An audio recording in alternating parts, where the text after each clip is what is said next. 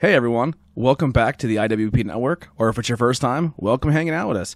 Thank you so much for choosing this podcast, and feedback is always welcome. So make sure to check the links below for all social media links, audio and video versions of this show, and merch. We look forward to hearing from you and hearing that feedback, and enjoy the show.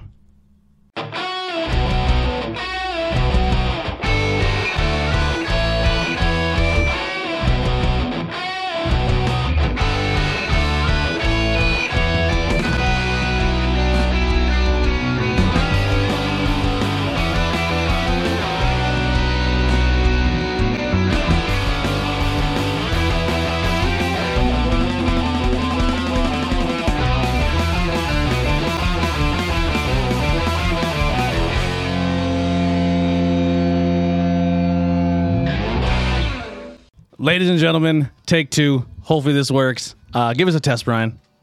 Test, test. Oh, he sounds beautiful. Dun, dun, dun, dun, dun, the Test music. I like that. I like that a lot. That was horrible. So even though you know we're we're 94 episodes in, we still have technical difficulties. You know, uh, just gonna just checking real quick. It was a little bit of delay. Just But make sure you guys is- can hear us. Okay. Brian's the main one, so Brian's not echoey. He's not full flange, and we mm. will be talking Yeah. Jim Crockett promotions tonight. Thank you so much. Everything you want to know about the NWA, but we're afraid to ask. And then some. Yeah, it was what we'll be covering tonight. Not current NWA. We'll we'll get that in the Patreon episode. But for this one, just the Jim Crockett promotions. Mid Atlantic, WCW.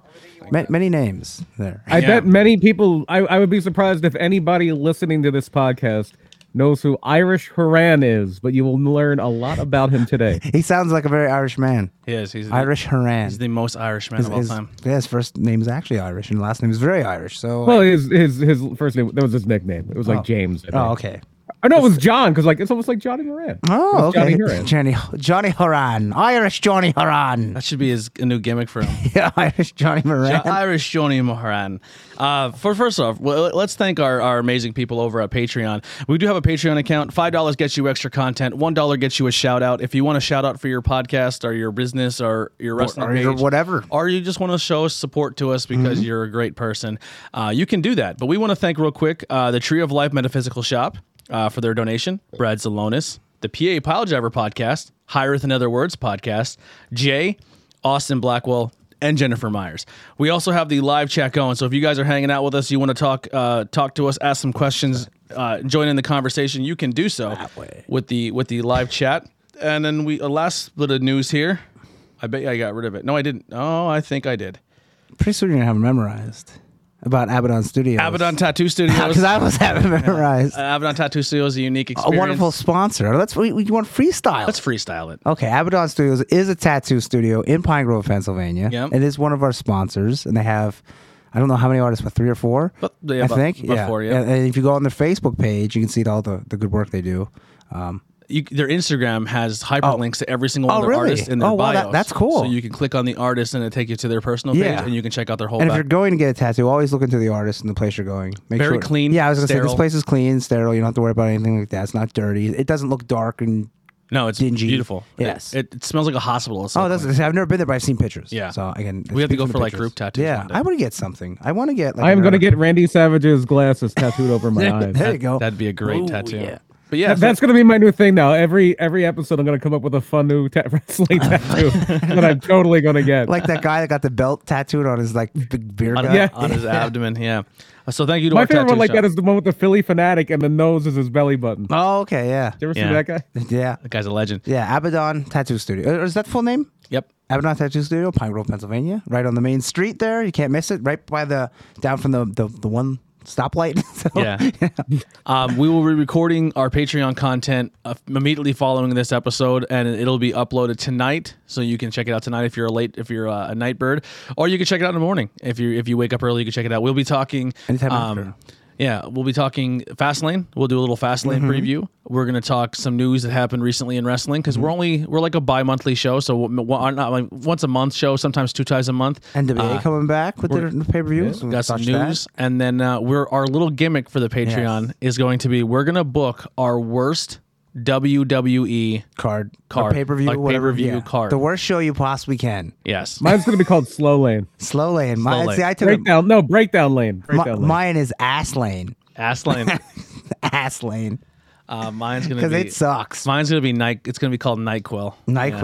Oh, try try and Monday stay Night awake. Quill, Yeah. where the big boys play with There each was other. like a time in like 2000, what was it, like 11, and I was watching Survivor Series. I was just like, oh, I was like an hour in. I was like, this feels like it's taking forever. Some like big multi man with like Mark Henry and Oh, Miz. wait till you see my I just- multi man. I did not give a shit at all. I said, I'm I'm I'm just gonna go to sleep. So, just a preference. When we do, we're not. I don't want to be like every other podcast where we shit on wrestling or we shit on stuff. Like sometimes we're like, "Oh man, that was rough," but like we do have respect for the people in the business. We have re- respect for the people who do it. Not every show is a hit. Everyone has a bad day. Everyone has a bad match. Our podcast is probably not up your alley, and you probably think these guys are shit. But that and that's fine. That's your opinion. But we really want to preface that we're booking the match based on how we think how WWE has created these characters and their talent and their abilities. Some guys leave the company and they're fantastic and they're great mm-hmm. talents and they're, are amazing, but we're booking them as if they what they are right now in WWE. Yes, Yes. and some people ain't so hot. And, and, and, and we'll do an AEW one eventually. Yeah, too. So we'll do an AEW, talking shit um, WWE. I want to do one where it's like the ultimate like fantasy booking. card. oh, we just pick for people for that are alive. Any era, Oh, any my. company. the worst but card the worst, ever. but the worst card ever. Ultimate, like yeah, the dream match edition, but like the matches, like the we'll call it the nightmare matches. Yeah. Um, no, no, no shot at Cody there. Um, I ha- I actually have a suggestion for that. If if we're doing another show around WrestleMania, just uh, you can pick like an eight match card, or let's say a twelve match card because it's WrestleMania. But you can only pick one match from one WrestleMania. Like you can't do like two matches from one WrestleMania. You can't use the same wrestler twice.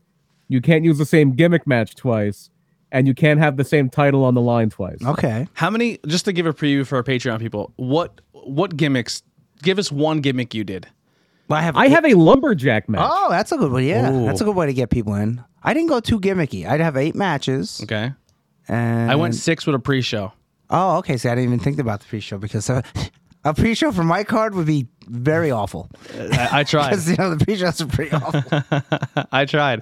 Um, Oh, Jesus. I have a ladder match. Okay. I have a TLC Oh, boy. four on four tornado tag, Oh my god. and I have an Iron Man match I have a. that goes into double overtime. Let me see how I worded it. I, I do also have an Iron Man match, and I have brought back Raw Underground. oh, that's a good one. I didn't think about that. I I Yes. do not have an Iron Man match. I did not go the easy way there. There may be a Raw Underground superstar who will be in my pre-show. It might be one of my show too. Oh, was it the guy that Bobby Lashley murdered? That was my favorite guy on Raw Underground. No, he may be he may be the tallest man that's been on My, Underground. my show will start. You with might be at my main event if we're thinking about the same guy. My show will start with a match that's called "Literally Who Cares" Tag Team Title Match. oh, you give him titles too. yeah, well, well, some some have titles. Okay. uh, it's gonna be exciting. So if you want to check out that episode, uh, it'll be on our Patreon uh, later on tonight or this morning. In the morning, um, very busy day for for some people here tomorrow. Uh, you're gonna be live wrestling on Facebook. Yes, on IWTV's Facebook for Camp Leapfrog. I forget what they call Viewers' it. Ta- Choice. Yeah, viewers' choice. Tadpole something open. The tad the Open tadpole swim. open swim. Oh, Open swim is There the we go. There we go. uh, yeah, tadpole match. Yeah, so I'll be on there live, and that, that Camper's starts at- Choice. I'm not sure what time that starts though. The show I believe starts at six o'clock. Oh, okay. So does that does that start at six or is it before? Because I know that the the pre-show, if you want to call it that, is is before the main show. Yes. It is on IWTV. the whole show the whole show is on IW so it's not like the pre-show and then you have to go to IWP network and mm-hmm. subscribe and watch it the whole thing's the whole on show Facebook thing for free, and they Yep. are doing a thing where you can book the the show. yeah so this is going to go by live tweeting so you get to vote the stipulations for the match as it's happening so they're literally doing a live wrestling show and then you as the audience participate by ha- by using the hashtags and, on twitter Yeah, and I. Think, And then the, the show itself will be facebook.com slash independent wrestling. okay, Yes. and if you do, I believe it's what at Camp Leapfrog on Twitter. I'm I'm gonna check right now. yes I, I, I can't believe right yep uh, that's exactly what it is So that it's a very easy to remember. Um, it is sponsored by the Wicked Turtle Network, the Cam- the Camper's Choice, um, High Tension Wrestling, and uh, IWTV. It will be uh, they'll have a six way scramble, a tag team, a singles match, a trios, and a four corners of survival. Mm-hmm. Um, there's some names And in there. it's booked the Camp Leapfrog campers your way. Yeah, basically everybody has the opportunity to put their card with those people Oh Jesus! on that's all right. on the they have to they can basically they they've been given these different matches a six week scr- scramble everything you just mentioned and a pool of wrestlers so they can make whatever they want out of those like two of the people in there Jay Lyon and Midas Black if you want to have main event explode and have Jay Lyon versus Midas Black. You can put that on your card, and whichever one gets the most likes and retweets on on Twitter. Don't vote for that's that, please. card. I like those guys a lot. I would love to see those two wrestle. Yeah, they're they, probably they, pretty they good. came up together. They came up in the same other. school. I'm sure they. Oh yeah, they would. Isn't that? I mean, that's true, right? I mean, like the better friend you are with the person you're wrestling, the more you beat the hell out of them. That's very Yeah. true. Yeah, yeah. So we'll see. Uh, but it's gonna be a I, great I don't know if card. that's going to happen, but It's gonna be I, great. I think they would tear the hell, house down. I I, think they would. I- I think they would tear the house out. They had that opportunity. Oh, anytime there's a, hou- a, a House of Glory talent on a card, I'm in. And now that like there's a lot of House of Glory guys going to Camp Leapfrog, as well as the Chikara guys, it's like it's like a it's some of these are dream matches, like independent dream matches. Although, really quick too, there are two confirmed matches where the interactive element is you get to vote on the stipulations, Yes. and that the main event has been Tom- booked. Uh, the Atomicos match, which is not the main event, it's Erica Lee, who was the winner of the Cybernetico they did at Fight Forever, the Boar, who was her regular tag team partner, Sonny Defarge, and making her Camp Leapfrog, Leapfrog debut, Willow Nightingale. Very fun wrestler. She was on Allie Katch's Hot Girl shit that was on after the Okay. Camp Leapfrog thing at Fight Forever. I think she wrestled Allie Katch. Very fun wrestler. I seen her on Uh, Wrestling when that was a thing. Remember that? Yeah. Well, here's an interesting thing because we were live tweeting and we kind of seen it happen live. It's uh, here's the big thing: if you're if you're watching this live or any Leapfrog event, the live Twitter section is really really fun. Like it's this a great one, I wouldn't expect as much interactivity because it's a live show where that one was a tape show. Yeah. So the wrestlers were sitting at home for the most part. I'm imagining. We're Okay, here, yeah. So gonna be at yeah, usually show. you could interact with the wrestlers, maybe not so much this one. I think you may get some guys who are sitting ringside watching the I mean, matches. yeah, who but I may mean, you, tweet. yeah, you you probably won't be able to get a hold of the person wrestling the match. Yes. No, yeah. Time. Yeah. Hold May- on. may- I- maybe, I will uh, say this: I will not Does- throw a pass does Camp the for have someone Twitter to. functionality. does the Switch have Twitter functionality? Because Leroy Green might be able to do both. Yeah. it would be very interesting if someone stopped the match mid match and said, "Let me Hey. let me tweet them for for for hating them for picking the stipulation." Someone at something says Yeah, this match should be this way. Okay. or a live photo coming as you're coming down to the Oh, ring. my. Yeah, I, I I would not put it past Camp Leapfrog to do something like Yeah. that. Um, But if you do want to join, at Camp Leapfrog on Twitter. yes. Very easy. um, but as I was saying, last show, uh, Love Frog, we actually had Allie Katch live tweet at Camp Cool. Leapfrog and said like. When do I get my shot? So like Allie Katch's kind of make a little bit of a push on social media to Cool. To uh, to try to get into the Leapfrog studio. Um, you're making your debut, which is exciting against, against uh, um, a new opponent, Yes. King. Le- you were supposed to go against King Leon. Yeah, he I don't know if they announced your opponent yet. No, I don't think they did. So maybe we shouldn't. I won't say who it is. yeah, but he's not going to be there anymore. So Yeah. me versus somebody. he had some family Yeah, I'm situations. excited because it's going to be all on, on Facebook. So that means you can watch it for free. Yeah, Yeah. Yeah, watch And the whole then- show for free. Th- This match, uh, again, Erica Lee, Boar, Willow Nightingale, and Sonny Defarge against Killian and, and the Goons. Oh, I love the, goons. the goons. Killian, Killian McMurphy, the one and only, Eel O'Neill, Miles Millennium, and in the ring, in the match, Big Dust. I want a big dust shirt. I need a big dust shirt in my life. I know he, uh, like, if you look on Twitter, he is not too happy because he's a manager. He's a manager. Yeah, he doesn't and have a does not wanna wrestling get- license. What if he he, gets doesn't hit wanna in the get throw and ruins that great voice? I know. Oh my God. I hope and and this is a high stakes match, and and and you on Twitter get to vote on the stakes. Uh, you get to vote what what what the losing team has to do. They either have to eat dog food, clean the leapfrog lagoon, or salute their shorts. Not. And then if it was watch a season, and salute your shorts. Not that bad. Yeah, Not that Uh, bad. let's, let's let's hope they don't get kicked off of Facebook for nudity for saluting their shorts. Yeah, uh, but uh, I don't think they're going to take them off on camera. Yeah. I, I, I have a feeling that'll happen behind the scenes. um, and then the main event. If you want to, we'll The talk a main- little bit. very unique, very unique thing here. The main event is a a apuestas match, is what you would call it in lucha. It's a mask versus mask match in a way. Somebody will be unmasked. It's Maximilian Zero against the artist Blank, and again, you get the vote here either a no DQ match, uh, and then uh, what I think is leading is two out of three falls, or falls count anywhere. The winner of this match gets to unmask because both are kind of frustrated with their current identities. So the winner will unmask. The Zero, cut a great promo. He said, I showed up at wrestling school and it was mm-hmm. my dream and I always wanted to do this. And I go to school and I finish my training and they hand me a mask and said, This is you, this is you, this is your move set, this is your character. Everything about this is who you are, and that's what you have to embrace. And he goes, And I've been doing it for so long and I no longer want to do it. I wanna I wanna be my own person. I wanna do Don't my own thing. him. And uh, this, which get, it, people just think mask versus mask, you know, and there's and there's that honor where you don't want to lose your mask. But these are two guys who not saying their mask has held them back. So I'm, I'm sure they're pretty grateful of their wrestling school and where they came from and the business they were in. But now it's like a rebirth for one for both of them, and they Well, want to they want to break and- out of that, especially and zero. ex- well, and and blank too, because Yeah. just to explain the, uh, the backstory on blank, blank wasn't always blank. In Chikara, blank was Race Jackson, and Race Jackson had a feud where he lost a match against a masked wrestler, and the stipulation was if he would have won the match, his opponent would have had to unmask. But because Race Jackson lost the match, he had to put a mask on. yeah, And so he has Which is been great. forced to wear a mask, and this is his opportunity to take it off. So yeah, high stakes here. But uh, except that somebody, they always say it's your identity, but sometimes you don't want that identity. So Yeah. Yeah. one of these two is going to be able to shed that identity and go out on their And have own. a fresh start. Quite Yeah. like when Jigsaw unmasked with Yeah. the Vulture Squad in ROH. I was like, that wasn't as good Or- though. Or when Transform. Shane Storm unmasked, Transform, or when. Shane Storm unmasked, and there was another mask. Yeah, that could happen. Our Sting took Yeah. the Yeah. mask off to his face paint. Thing never had a mask. Well, he took It was the, a, it was a thing in Impact. Oh, oh, you mean oh, okay, yeah. no, no, he did it in WCW. No, he where- means he means you know the plastic face he had the mask that plastic- the fans would wear. Yeah, he had the plastic mask, and he took the plastic Yeah, mask off to reveal the his same things that painted. are- Yeah, so silly. I would pop so hard if like zero wins and he takes off his mask and he has a new mask. That'd be awesome. or like a Groucho mustache. Yeah. or no, it's just invert it. Like the white is black and the black is white. yeah. Um, While we have, uh, while we're on the subject, or did you have something about Camp Camp Blue Frog there? no, Sam? no, go ahead.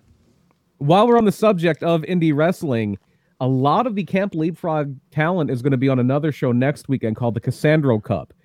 And this is going to be a tournament uh, named after Cassandro, the famous Exotico in, in Mexico. And with that, it is a tournament of eight wrestlers who are all uh, LGBTQ plus.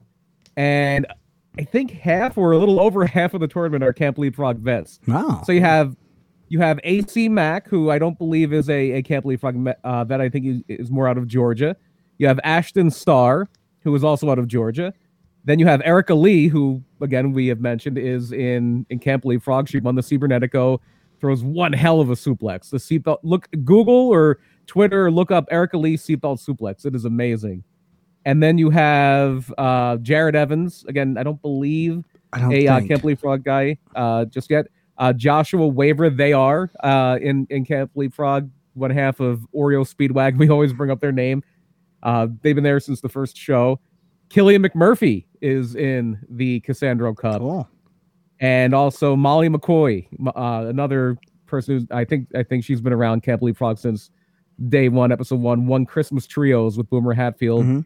and um, fresh off a new name change, Edith Surreal, formerly Still Yes. Life with Apricot Pears. Edith Surreal. I uh, like the name change. be- Was not a fan of the former name. You didn't like Still Life Apricots and Pears? No, not at all. I like The Still name, Life. I thought the name was cumbersome. The wrestler, she is Yeah, amazing. yeah, yeah. Wrestler, wrestler, she's very good, but uh, the name I did not care. I just like and Still yeah. Life. I, I mean, I didn't really. That's the okay, full but I thing. don't know. Yeah, Still me, Life is makes me makes me think of an abortion and stuff. I was like, eh, Oh yeah. I don't know. I, I never cared I thought it was like a death metal band name. it. It could be, yeah. Life. Either- Edith either Surreal sounds like a death metal. Yeah, it does. Yeah, Yeah. but much, much, much yeah, better that's a great name. A, a great new new name, new identity. Uh, she will also be uh, one of the announcers tomorrow. Oh, for, okay. For the uh, Campers Choice, it's going to be her and Sam Laterna. Yeah, I want to give a quick shout out real quick. Um, a lot of cool interviews have been going leading up to this. Uh, you can check out a few interviews that were done with Abs and uh, Trajan Horn. We're on Wicked Turtle Network and the Brotherly Love podcast. I think I'm saying that right. I could uh, hold on. No, I, would I hope- hope yeah. it's a brother love. The brother, the that's on Brotherly Love Wrestling podcast. Okay. They did one with Ma- Who was uh, their guest this week? It was uh, Maximilian Zero. But So, the brother Oh, okay. zero. so uh, good shout out, shout out to those guys. I'm sure there's other people who were interviewed recently, but uh, Yeah, we just don't know. We do have a community page over. We're trying to get better on Twitter. We're, we're growing that. We're we're growing on Instagram, but also we have a community page on Facebook. Uh, just a Speaking tornado tag Twitter, community. uh, somebody somebody has finally joined Twitter. Yeah, Yeah. I, I made one with the sexual innuendo name of Get Some Header. So I like Get it. Some yeah, and Get Some I Header. have the the best follower ever. Somehow John Cena follows me. there you go. So I don't know why. You've made it. But yeah, I don't think give I me have the any, blue check because John Cena follows. I don't me. think I have any any any blue check followers. But I, I, I have a I have a few. do you? The Gin Blossoms, the old No, the wow. nineties. It's pretty cool. Andy Ken, Andy Kindler, who was on Everybody Loves Raymond. He Okay. was also on uh, Bob's Burgers. He's Yes. uh, Mort on Bob's Burgers. Uh, and the uh, Lieutenant Governor of Pennsylvania and his wife follow me on Twitter. Oh wow, I And his that. wife. Yeah, Yeah. it's it's weird how it works. I was just like going through and it's like local people, local people. I'm like John Cena. Okay. That's You know, crazy. like- So one yeah, other fo- thing while we have, I was Oh, gonna I'm say so sorry. follow me Uh, at Get Some Hitter, and then when you're when you're tweeting leapfrog tomorrow, yeah. maybe mention me. Yeah, and I I just want to say too, our community page, we do we do uh, allow a lot of podcasts to share their content Mm-hmm. on our page. So coming to our page is not just putting ourselves over. There's a lot of really good podcasts out there that share their content, and you can go check Yeah, those or if you're a out. wrestler, plug yourself. Yeah, put your- put your merch whatever. pages up. Yeah, a match maybe that you're proud of. I very much so want to see matches. Yeah. Also, if you put your merch pages up, uh, somebody sitting at this table in a black T-shirt is a huge sucker for T-shirts. So if you, Buying shirts. if you put merch pages up, there's a very high chance that you'll probably get. there a you sale. go. There you go. I'm looking through And our then- Twitter account to see who follows us. one other thing about the the uh, Cassandro Cup. There's going to be a show in Tampa on WrestleMania weekend. They're going to have the IWTV Family Reunion, one of their big shows of the year. And the winner of the Cassandro Cup will be the first person to challenge the new IWTV champion, Lee Moriarty, for Nice. the title, Cool. Okay. Who just recently beat Warhorse. Yeah, how about it? Lord Hart's had it for a while. Did he lose his title? Yeah. Yeah, to Lee Yeah, Moriarty. he- Oh shit. Lee, Mor- Lee Moriarty won. He was the guy who wound up winning the Masked Wrestler, the tournament, where when you lost, you unmasked. He, uh, Tony Deppen was in that tournament, and a few other people. Uh, Lady Frost was in the tournament. You had, um, oh, I can't think of the guy's name, but a lot of high level talent. Uh, Yeah. Kyle the Beast was in that tournament, and yeah, uh, Lee Moriarty won it. He was. Uh, Genkido, I think, or Gekido, and he unmasked right before the match, and he beat Warhorse. So the um we did have an interview planned for uh tomorrow. Tomorrow night. It was supposed to be Devontae's. Um there has been a little bit of a change in scheduling. It's on it's definitely on our end. It wasn't him. He's he's still available to do it. Um but we're we I'm, I'll be busy tomorrow night with the with the show. Um and doing stuff and uh, you'll be wrestling obviously. And brian has some stuff going on. So we are going to reschedule the devontae's interview for the very very near future. So that's still coming. Um, and then we have another interview that we have but we haven't announced yet. We'll probably announce um, very very soon as well. So the devontae interview is still happening uh, I just want to definitely put out. It's not going to be tomorrow, but it's still it's still coming very very soon. Tony just wants to do it closer to football season. Yeah, I, I definitely want to talk. You know, some of those uh, acquisitions that we just picked up here at the, on our on our football team. But uh, yeah, the Devontae interviews is still going to happen and still go on. But uh, we're 22 minutes in. Uh, let's get into our topic here.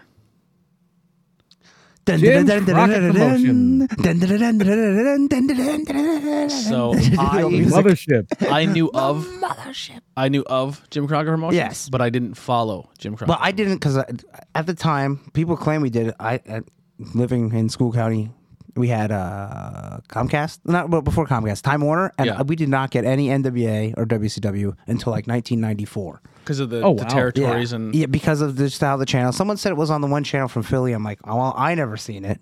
You know, when I If was a you kid, I got- would get TV Guide and look. But If you, I don't know if you got Channel 17 from Philly. but Yeah. They, worldwide, worldwide was on Channel okay, 17. I we might have, but like it was hard. Like we didn't get TBS. We didn't get TBS in Pottsville till like I think it was '94. It was before Nitro, wow. like a year before Nitro is when we got TBS. Yeah. So I watched Saturday night. I mean, There's a lot of uh, a lot of dirty business that went on here. Just like Oh, kind of like, don't come to our ter- like th- this is when- well, the, in the territory system. the territory system, and then one company is breaking out of territory system and just kind of Mm-hmm. was trying to swallow up everybody else. Uh, looking at you, WWE. Um, but from what I was looking, just kind of a sneak thing, uh, Jim Crockett Promotions did really well in Philadelphia. They They did. They was Baltimore was a big town for them as well. Yeah, yeah. Yeah, uh, there would be times where Philadelphia was one of the few places there where both companies could draw like ten thousand fans pretty easily. They ran a smaller building. They ran the Philadelphia Civic Center because WWF had exclusive rights over the Spectrum, which is where the Flyers and the Sixers played. So they they would run the Civic Center, and yeah, they did really well there. The first Halloween Havoc it- that was post Crockett. That was when I believe at that point it was already owned by Turner. The first Ha- Halloween Havoc was there. They did another one a few years later, the one with the spin the wheel, make the deal. The first pay per view I was ever at was at the Civic Center. It was uh, WCW Slamboree 1994. Ooh. yeah. I didn't realize that the Crockett Was Crockett that a Legends reunion? Yes. Okay. Uh, Yeah, uh, the Crusher was there. Yeah. Some- Vern Yeah. Gagne Is was that the one where they uh, the Legends match though? where The, Le- the Legends match was Blanchard and uh was Blanchard and Terry Wahoo? Funk. Oh, okay, because the one they they it was Wahoo. that and was ninety three. And and the, and when you when the legend match came on, it goes to black and white. I was like, Yeah, this yeah. is awesome. No, that that was the year before. That was ninety three. okay, Yeah, Uh, I obviously grew up. I, I was born in '86. Started watching wrestling probably around three or four or five years old. Like I, I was, I was introduced very young, and I, the toys were a big thing for me. But I, because of marketing and stuff, I was just a WWE kid. yeah. So did, I, did you even know it existed? so Because I didn't until I until I started looking at wrestling magazines. I think they, they talk about it very very well on Jericho's podcast when it came to especially like a northern kid, right? So if you're yeah, if so you're a northern last, last kid, week, uh, Jericho had uh, Dave Meltzer and Tony Schiavone on talking. oh that was Dave Jim Meltzer, the Crockett. other guy. Yeah, yeah, I did not know that. talking Jim Crockett promotions. So very good, very good podcast. Yeah, Jericho didn't have really much to add there. It was pretty much no, it was Dave just and Dave and, and Tony. Schiavone. I think that's why I had Yeah. both of them. on. It was You good. wind though. up Dave and he'll go. yeah. Well, Jericho like me. wasn't there, so Does Dave Meltzer do his own podcast? he Uh, it's does. but he kept the pay. Yeah, Yeah, th- it's uh if you go to f4wonline.com, I used to be comped, but they Yeah. don't really comp their message board moderators anymore. We don't really moderate the message board anymore in response, so it's one of those things. Yeah. But yeah, if you if you go to F4W Online, they do like free episodes every now and then, but they're mostly paywalled. Like sometimes. it's um sometimes go on YouTube and They sneak on YouTube Yeah. like Howard Stern show. Yeah, yeah. Yeah. yeah, it, but it, yeah, it's like ten ninety nine a month. They do a, a ton of podcasts there. It's not just them; they do a bunch of them, and then they do. Uh, you get the Wrestling Observer newsletter. Do newsletter. you and think things like. Meltzer sounds like Ralph from the Howard Stern show? A little bit, yeah. Yeah, that's what I thought. I thought they sounded a lot alike. I was talking to him today. I was like, I don't know who the other guy was because I, I I was listening but not listening. Yeah. And when they Oh, if I introduced would if people- you would have played it, if you would have played for me, oh, that's Meltzer. Yeah, yeah, I know the. I voice. could pick his voice. Yeah, but they they made a good uh, uh, idea of maybe why NWA wasn't so big for so many people and why they would get flocked to WWE better. WWE had the better presentation. Mm-hmm. It looked more professional. yes, Um, they they had the marketing, they had the money, and Jim Crockett Promotions. It seems like had great stuff, but couldn't get out of their own way. Like they would miss like really big spots on TV. Like the like the, the, the joke was in the podcast is like, oh, and tonight we have Dusty Rhodes here, and the camera never catches Dusty waving to the crowd. Yeah. So they you Like hear that, a pop. That, that would hear- go on into WCW too. yeah. Um. And then the, the other thing is too is like they didn't have the And AEW. toys. They didn't have the the T-shirts, the, the No, they- they- merchandising, merchandising was a step behind. Yeah. but but but when it came to in ring quality, the matches was very good. and then you would I mean, get there was bad ones too. Yeah. And the, the same reason they talked about they, how they talked about the NWA and how I learned about a lot of those talent was the same way they talked about in the podcast.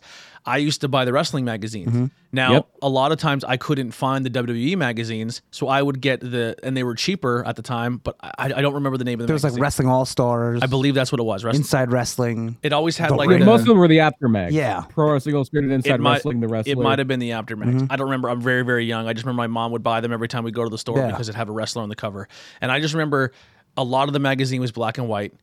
Yeah, and, the Zapka and ones. it would just be like a full page spread of like Dusty or Ric Flair just bleeding. yeah, because everyone would be like, yeah. Just, just, just these, just it would just be every other page was like a blood match. and then I always have like the rankings in the back too, like NWA, and I, would have studied them. Like, who are these people? Mm-hmm. well, I was have a idea. kid and I didn't read, right? But I, I liked tagging the magazines for the pictures and yeah. stuff. So I would just look at the photos and just be like, who is this guy? Well, I always be like, who is this old guy? Because he had the white hair. Again, I didn't realize that he was just that blonde. And I'd be like, and he just bleeds all the time. And then I remember watching like the Ru- Rumble when he came in. And Yeah. I was just like, I think this guy's a big deal because every magazine I get, he's on. Yeah. And then I would just see guys like Sting and all, and I'm like, oh, who are these guys? And and then like when their their toys and the cards kind of start getting bigger when when d- then it was bought by WCW. I didn't know WCW was a thing, and then um I would see the toys. and I'm like, well, who are these generic? Like knockoff dollar store versions of wrestlers, and they're legit Yeah. toys. So I didn't know, like I didn't know any better. I didn't really start following WCW until the N64 games, and then that's when the, Oh, wow. the- when the Yeah. when the video games came out, and then the Monday Night Wars thing started, and then some of the f- kids from school started getting more, uh, like become smarter fans, and they Mm-hmm. started talking about Sting and Goldberg, and I was like, oh, that's a whole other company, and then. I knew of the history, but I didn't follow it. Yeah. And then I was so brainwashed and I was so into, I only can watch one promotion. Yeah. And that didn't change for me until I got back into wrestling like maybe five years ago. Yeah, which is which is such a weird thought because why don't watch everything you can? If you like it, I mean, if you don't like it, then don't watch it. That's but- what I'm trying not to do now with that mistake. Is I'm Yeah. trying to consume as much as I can. It's just very hard because I want to watch New Japan, but we have wrestling on every single day here in mm-hmm. America. Yeah. It's like holy shit, It it's is, a lot. make time. And I'm also trying to follow the independent scene. Yeah. because we It's ju- well, there's so much you could. Just yeah, watch it's it's a lot going day. on. But yeah, I, didn't watch a majority of the shows till the network came out. obviously the DVDs, because that was the network before the network, and you watch it, and there was like a Clash of Champions DVD, and there's a Dusty one. I'll see like matches like that. Yeah. But I, I, as soon as the network came out, I went back and started watching all the old NWAs from uh, like '83. It was Mid Atlantic, and then when it goes to WCW, but it's still NWA, Jim Clark Promotions. Yeah. because And a then- lot of them fly by like an hour, an hour and a half. and these guys would so good. come then come to WWE, and then they would kind of be jokes. Like they were Sometimes, they were big, but they were never big. And it was kind of like that they like they still say, "Well, I didn't create you, so you don't get so high." Exactly. So like I remember when Ric Flair first came to WWE or WWF. I remember everyone making a big deal about it. Like Ric Flair is The here, real world champion. and he won the championship in the Rumble. And I, but to me, he still never shined like a like a Savage or a Hogan Mm-hmm. or a Piper or like those guys I just been inclined to. Like I was like, I don't see the big deal. But then again, he wasn't let off the loot like off the chain like he would if he was in WCW or Jim Crockett Promotions. And like Dusty, Dusty came like, who's this? Like, Yeah, not trying to body shame. I'm not a small guy, but who's this big fat guy in polka dots? Like, Yeah. this is the biggest guy in wrestling, and everyone's like, love like And it kind of made him a joke. Exactly. So it's like mm-hmm. they would come to these companies and like that never inspired me to go watch the other stuff. I'm like, so you want me to stop watching this to follow this guy back to WCW because he? I'm like, I watched him here. He's a joke. Yeah. You know, and I think a lot of people fall into that trope today with wrestling, Probably. where like they're like, oh, mm-hmm. like like this. There's some guys who are like, I guess a lot of them get shit on, but like with AEW, like the, the AEW gets a WWE guy, they become Yeah. the world champion. Yeah. They're like, that's bullshit. Like, but a lot of those guys who have left and went to AEW, like I wasn't a huge Moxley fan. Like when he was Dean Ambrose, Yeah. I wasn't I wasn't sold on him. I wasn't sold on him until he was about to leave and he cut that one promo and I was like, he's got some he's And he's out the door. because he didn't care and he Yeah. cut that really good promo and I was like, there's something here. And then he became Moxley and I was like, I buy it. Yeah. I'm into it. I always liked uh, Luke Harper. I was always a Harper fan. When he won the IC title, I was so happy. I actually got see him as Luke Harper. really held back. Yeah, and then he went there. I'm like, this is great. Like, Mm-hmm. um, So sometimes, yeah, people can really flourish. yeah. So it's it's it's a it's an interesting thing with wrestling that I think uh, they always say learn your history so you don't repeat and make the same mistakes. Mm-hmm. And I think a lot of the stuff we're going to talk about here today will help today's modern wrestling fan not be so picky because at this time with a lot of like the end of Cro- Cro- Crockett, like it was a dark time in wrestling where nobody really wrestling was not doing very well. Yeah. It wasn't making money. People weren't like. Now we have wrestling on every day of the week, and, and you're gonna you're gonna hold yourself back You- because you're you loyal it to a at your company fingertips in seconds, you know. and you're mm-hmm. loyal to a company who will literally mm. dime you out or your favorite wrestler out in a, in a millisecond. And you get no positives for being loyal to the company. You get nothing. No. So why not watch? Enjoy all the wrestling you can. exactly. And if you don't watch it, you don't like it, then don't watch again. And it makes things like IWTV and the WWE Network amazing because I remember being a kid and just and and, and in, in the fortunate time that you would be the one to get, to get the control of what channel you were watching, just flipping through each and every channel until you found wrestling. Yeah, Like that's what I would do. You'd have to get Like, you know, and, and it could turn up. Yeah, it could be like sometimes you would find World Class on ESPN or AWA on ESPN or or a Clash of the Champions or something like that or Glow. And but yeah, now it's like it's all at your fingertips. And Yeah. it, it is something that, that everybody takes for granted. I would have consumed so much if- as a kid if I had the WWE Network, Oh. or even YouTube. I'd be a scholar. I'd you be know? Brian. I'd be Yeah, a scholar. I would know. I would know infinitely more, but I had the magazines, and whenever you could rent a video or buy a video, It that's all bl- you had. It blows me away how limited I like wrestling knowledge was to me. And Brian has me about a couple years, but uh, he's just like fucking encyclopedia. Like if he would have had that then, uh, Jesus Christ, he, you We'd all know everything. We would have seen every pay per view ever. Brian would be Dave Meltzer. yeah, I, I still think you can be the next Dave Meltzer. That's just my opinion. I think your wrestling knowledge is that im- impressive. I'm being honest, and I'm not the I only know one who says you're it. too about a thing or two. you got, you got any sources? Do you got any- Yeah, Brian. Brian, Um, you're, what Brian's you need. You need complimented the very. Kind of. Yeah, you're you're complimented a lot, even on. Uh, in private conversations I have with people, where people are very, very impressed with your knowledge and they, That's- they that's enjoy listening to you. Yeah, they, they a very lot of people like. I think you're becoming the star of TTP. We can just like me and Andy will Oh, just turn our camera off, and uh, yeah, That's why I have my own personal studio. yeah. he's he's too he's too I, I'm big time in these two over yeah, here. Yeah. big time. I didn't want to make an, in- Superstar. an inappropriate joke saying you're too big for us. Superstar. Well, that too. All right, well, let's get into uh, Crockett Promotions. I think we we we've built this up enough, but let's get into it here. So let's go way back to 1909. Ooh. That before 1909. electricity. Yeah, I think there was still dinosaurs. yeah. And that is when Big Jim Crockett was born, James A. Crockett Sr., who is the patriarch of the Crockett family. And he was born in Bristol, Virginia. You think the Crockett's think the Carolinas, but but Big Jim was from Virginia, and he was a big guy. He was uh, very tall, well over 300 pounds. Wow. So he was he was Big Jim before Little Jim was even born. and so he partners up with a guy named Pete Moore when he's in his uh, very early 20s, and they form the Southeastern Corporation, which is just something that's going to start promoting concerts and big. Back then was big band. Big band was a thing in the 30s, and the thing that really moved their money though was wrestling. The wrestling was what paid the bills. A lot of these things, like wrestling, was never wrestling was never prestigious. It was always kind of like people would look down upon it Mhm. a, a little bit. I uh Freddie Prinze Jr. I don't know if anybody saw this. But he very recently was heaping a lot of praise on Triple H and Cody Rhodes specifically, and he was saying like, "You don't understand if you're not in the entertainment business. Every TV network executive hates wrestling. They don't want wrestling on their show on their networks." And the work that these two guys have done, and Vince McMahon and Tony Khan, to get wrestling where it is, is amazing, and they Mhm. should be commended for it. Holy shit!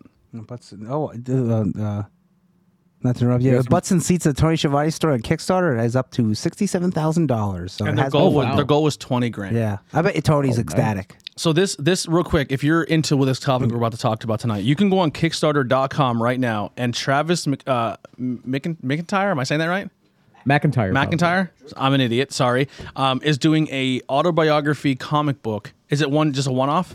Yes, it- so it's it's a fully contained story in one thing. You can get a soft cover or a hard cover. It's like a trade paperback. It's Yes. a, the story of Tony Schiavone, how he came up in the business. And and a lot of it he talks about is Jim Cor- uh, Jim Crockett Promotions and, and Mm-hmm. That's where he Oh, started. yeah, and, and has his whole pretty much gives him a lot of credit on him coming up and, and a lot of his experiences. So if you want to see what we're talking about in comic book form through the eyes of Tony Schiavone, because if you don't love Tony Schiavone, you're fucking up. Um, yeah, so you can go Kickstarter. You can go to that uh, on Kickstarter right now and buy it. Um, I believe you'll probably get it cheaper on Kickstarter than when it finally drops. and you get ahead of time. It, it's called Butts and Seats. So just go Yeah, to Kickstarter. Butts and Seats by Tony, the, the, the Tony Schiavone story. I'm actually going to do it as you're talking, Brian. Go ahead. All right. Uh, so yeah, by the 30s, they're in Greensboro. Moore and Crockett are in Greensboro, and and Moore gets bought out, and Bill Lewis is another partner of of Jim Crockett Senior's that eventually Crockett buys out and gets full control of. So in 1940, Greensboro was always, even though Charlotte's like the first city you think of in North Carolina, the first city you think of probably when you think of Jim Crockett Promotions or WCW, even well maybe Atlanta by then Yeah. the the for Jim Crockett Promotions, the the the centerpiece, the crown jewel was always, always, always Greensboro. Yeah, Greensboro. And- That- that's where they had like Greensboro the Christmas show and everything, right? Yeah, Christmas show, Starcade. Mm-hmm. The first two Starcades were well, the second Starcade it was like Greensboro and Atlanta, I think. Oh, But yeah, yeah. Greensboro. That was their home base. That was that was what New York was to WWE. That's what Philly was to ECW. What Minneapolis was to to AWA. That was their home. And in 1940, Crockett bought and renovated a building called Niece's Hall on Washington and Davies streets in Greensboro, and that became the home base. They basically built their own arena. They would do concerts there. They would Smart, do not? boxing, ice capades down the line, live theater, but wrestling paid the bills. Wrestling was the thing. Oh, of course. And it was every Wednesday night. It was like how in Memphis, Monday night was the Mid South Coliseum. They did the weekly wrestling show in Greensboro I, I, that's every like Wednesday. one of the things I kind of wish was still around because well, you That'd think, be oh, really that cool. sounds crazy. Well, Raw's every Monday. Yeah. Dynamite's every Mm-hmm. Wednesday. It's like it's not too crazy. It's not, it's not out of the realm. Yeah. Well, and they that's, would keep that's the kinda, prices cheap. that's kind of happening now with um, Dynamite, like a like Dynamite and and NXT. Like there's people are allowed to be there right now, but because of the pandemic, it's making it a lot more exclusive. Yeah. Yeah, you're not touring, and Yeah. and yeah, it used to be like you would have like I know for Memphis, I think you would have your loop. Like they do Memphis on Monday, then would be like one other town on the loop on Tuesday. You had your your towns you would hit. Mm-hmm. And they would hit the same towns every week, but they kept them coming back. So that's Greensboro, but we always have to talk about Charlotte. And Where? one of the early Charlotte, North Carolina. the first wrestling promoter that really got a foothold there was a guy named John Irish Haran. Hey, Johnny Haran, Yeah. Yeah.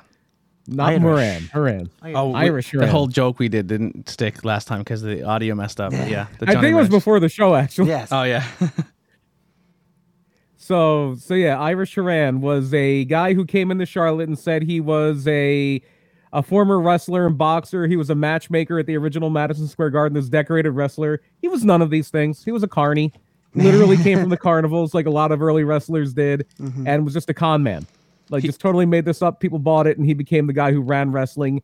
He made these big promises. Uh, the biggest name in wrestling around this time in the late 1930s, and George really one of the no, that was way before that. Uh, that was like 1909. Yeah. You can was check out Jim Haran. Londos. You can check out Haran and Friends on the high high tension. That's Moran, Oh, Oh. and friends. Irish Moran. I don't think He Irish should have Man's- did that. He, he should have did that for St. Yeah, Patrick's. I don't. I don't think Irish Haran is doing a podcast right now. Yeah. I, I'm I, just gonna I, I, I doubt he's with us. Yeah. But yeah, Yeah, he, he I- I- uh, the I biggest got the star back hardcover. then. The biggest star back then was Jim Londos. He was Okay. the this this predates the NWA title. It was just called the like the World Heavyweight title in different places, recognized as different champions. He was a champion for about six years and retired as champion. And Irish Haran was promising he was going to bring Jim Londos to Charlotte. He never did. he uh, he instead built the promotion around Joe Bonaski, who was his, his supposed protege, and he would have a lot of smaller guys. Like he he would push a lot of the smaller guys, including Bonaski. The crowd didn't really like Joe Bonaski. They didn't think he was believable. One of the articles said he looked pitiful until he won the match, and Haran also wasn't really making friends with the Charlotte Boxing Commission. They wanted to make sure all the shows were doing well because they got a cut of the gate. So her, uh, Irish Haran would want to run wrestling the same night as boxing and it would split the audience. And they didn't like that. And eventually they found out. They, one of the sports reporters, who I think was also on the commission, found out, hey, this guy's nothing of what he says he is. He's not a wrestler. He was never in Madison Square Garden. Uh. so he gets pushed out the door. But even with you know the empty promises, wrestling was doing well. Wrestling did sell tickets, so like we would like to still have wrestling in Charlotte. Hey, that guy Crockett in Greensboro is doing pretty good there. Let's have him do it here too. Yeah, not that And- far and- away. No, no, not at all. And so that opens the doors for for Jim Crockett Promotions to be in control of Greensboro and Charlotte, and they would expand in like South Carolina, other parts of the uh, North Carolina. And when the 19 or in 1949, 48 49 is when the modern day NWA forms in St. Louis. And Jim Crockett Promotions is very early adopting to it, and they joined in 1950. And the Crockett's are basically synonymous from there on with live entertainment in Charlotte and Greensboro, like ice capades, concerts, plays, where everything we're talking about. But wrestling is still the big thing. Uh, that's when you had guys like Nelson Royal, Rip Hawk, the Kentuckians, who were like this tag team, like the Hillbillies. I wonder where they were from. Uh, I don't. They probably Iowa. weren't really from Kentucky. They're probably from like uh, upstate New York. They're Yeah, from like probably, where uh, yeah. MJF's from. The- the North Dakota. Don't bring up that state. Um, so, Jim Crockett Sr. unfortunately does pass away on April 1st, 1973. He had been in failing health for a little while, and his son-in-law. and this sounds this sounds similar. Yeah. His son-in-law was the one being groomed to uh, take over the company. Uh, John Ringley, who was the wife of his only daughter, Frances Crockett, he was doing a lot of the business because Jim Sr. wasn't in, in the best health in the early 70s, so he was doing a lot of the business anyway and he seemed poised to take over, but the decision was made largely because I believe at that time they found out that John Ringley was having an affair, and him and, uh, and and a Frances woman Crockett's doing a woman couldn't run a wrestling company. Oh no. Well, let we'll be fair to Frances Crockett in a second here. Yeah. Frances Crockett did okay. Yeah, but, But I, I think Jim- that was a stigma too. That's why they were going with the brother-in-law because they didn't want to do. They wouldn't, couldn't have a woman being. yeah, and the- she was yeah, and she she was younger too because I think Jim is the oldest. Uh, if Frances might be a little older, but and Jim Jim Jr. was only 28 at the time, so he's getting wow, he's the young. keys to the kingdom at 28 years old. Yeah, and uh, and John Ringley and Frances Crockett did soon divorce, and and this was very very very much a family business. It's it wasn't some huge conglomerate. It was a family business. Uh, Jim and Da- all, all the Crockett's really had a say, and Jim was kind of the the head, but David Crockett was very involved. Jackie Crockett, who was her other brother, was involved, and they were involved till the very end. They were involved in WCW. Uh, David David was most famously an announcer and did some stuff with production behind the scenes. I don't think he really did a lot of announcing once it became WCW. He was more behind the scenes. and Jackie Crockett was to the very very end of WCW, still out there every week. He was a cameraman. He did photography ringside. so the shit. Crockett's th- those Crockett's were still around to the very end. And, and, and we did kind of bring up Frances Crockett, and yeah, she didn't really have a whole lot of say in the wrestling side of things. She was more interested in another one of Jim Crockett Promotions ventures. They didn't just do wrestling. Wrestling was like their bread and butter, but they also did other sports. And in 1976, they bought the Asheville Orioles, which was a double A minor league baseball team. They moved them to Charlotte. They renovated this stadium that was there called Griffith Park. They renamed it Crockett Park. and she was the team's general manager for Wow. 10 years and won two Southern League titles. How about Wow. that? And that's how they found Tony Schiavone because he was working. For Yeah. them. Yeah, baseball announcer. Yeah, and yeah, so uh, yeah, Frances Crockett was the one in the family that really, really, really was involved in the base with the baseball team, and the they also the Crockett's did have some involvement in the short-lived Southern Hockey League. Ooh. Uh, a lot of these tiny hockey leagues popped up around this time. And they had a team called the Winston-Salem Polar Twins. the name of the trophy for this league, and this is before the one for uh, the tag team tournament, was called the Crockett Cup. oh, nice. So, so the original Crockett Cup was a hockey trophy. There's a little bit of trivia for you. How about the it? things you learn on this show that you wouldn't learn Yeah. anywhere else? Yeah.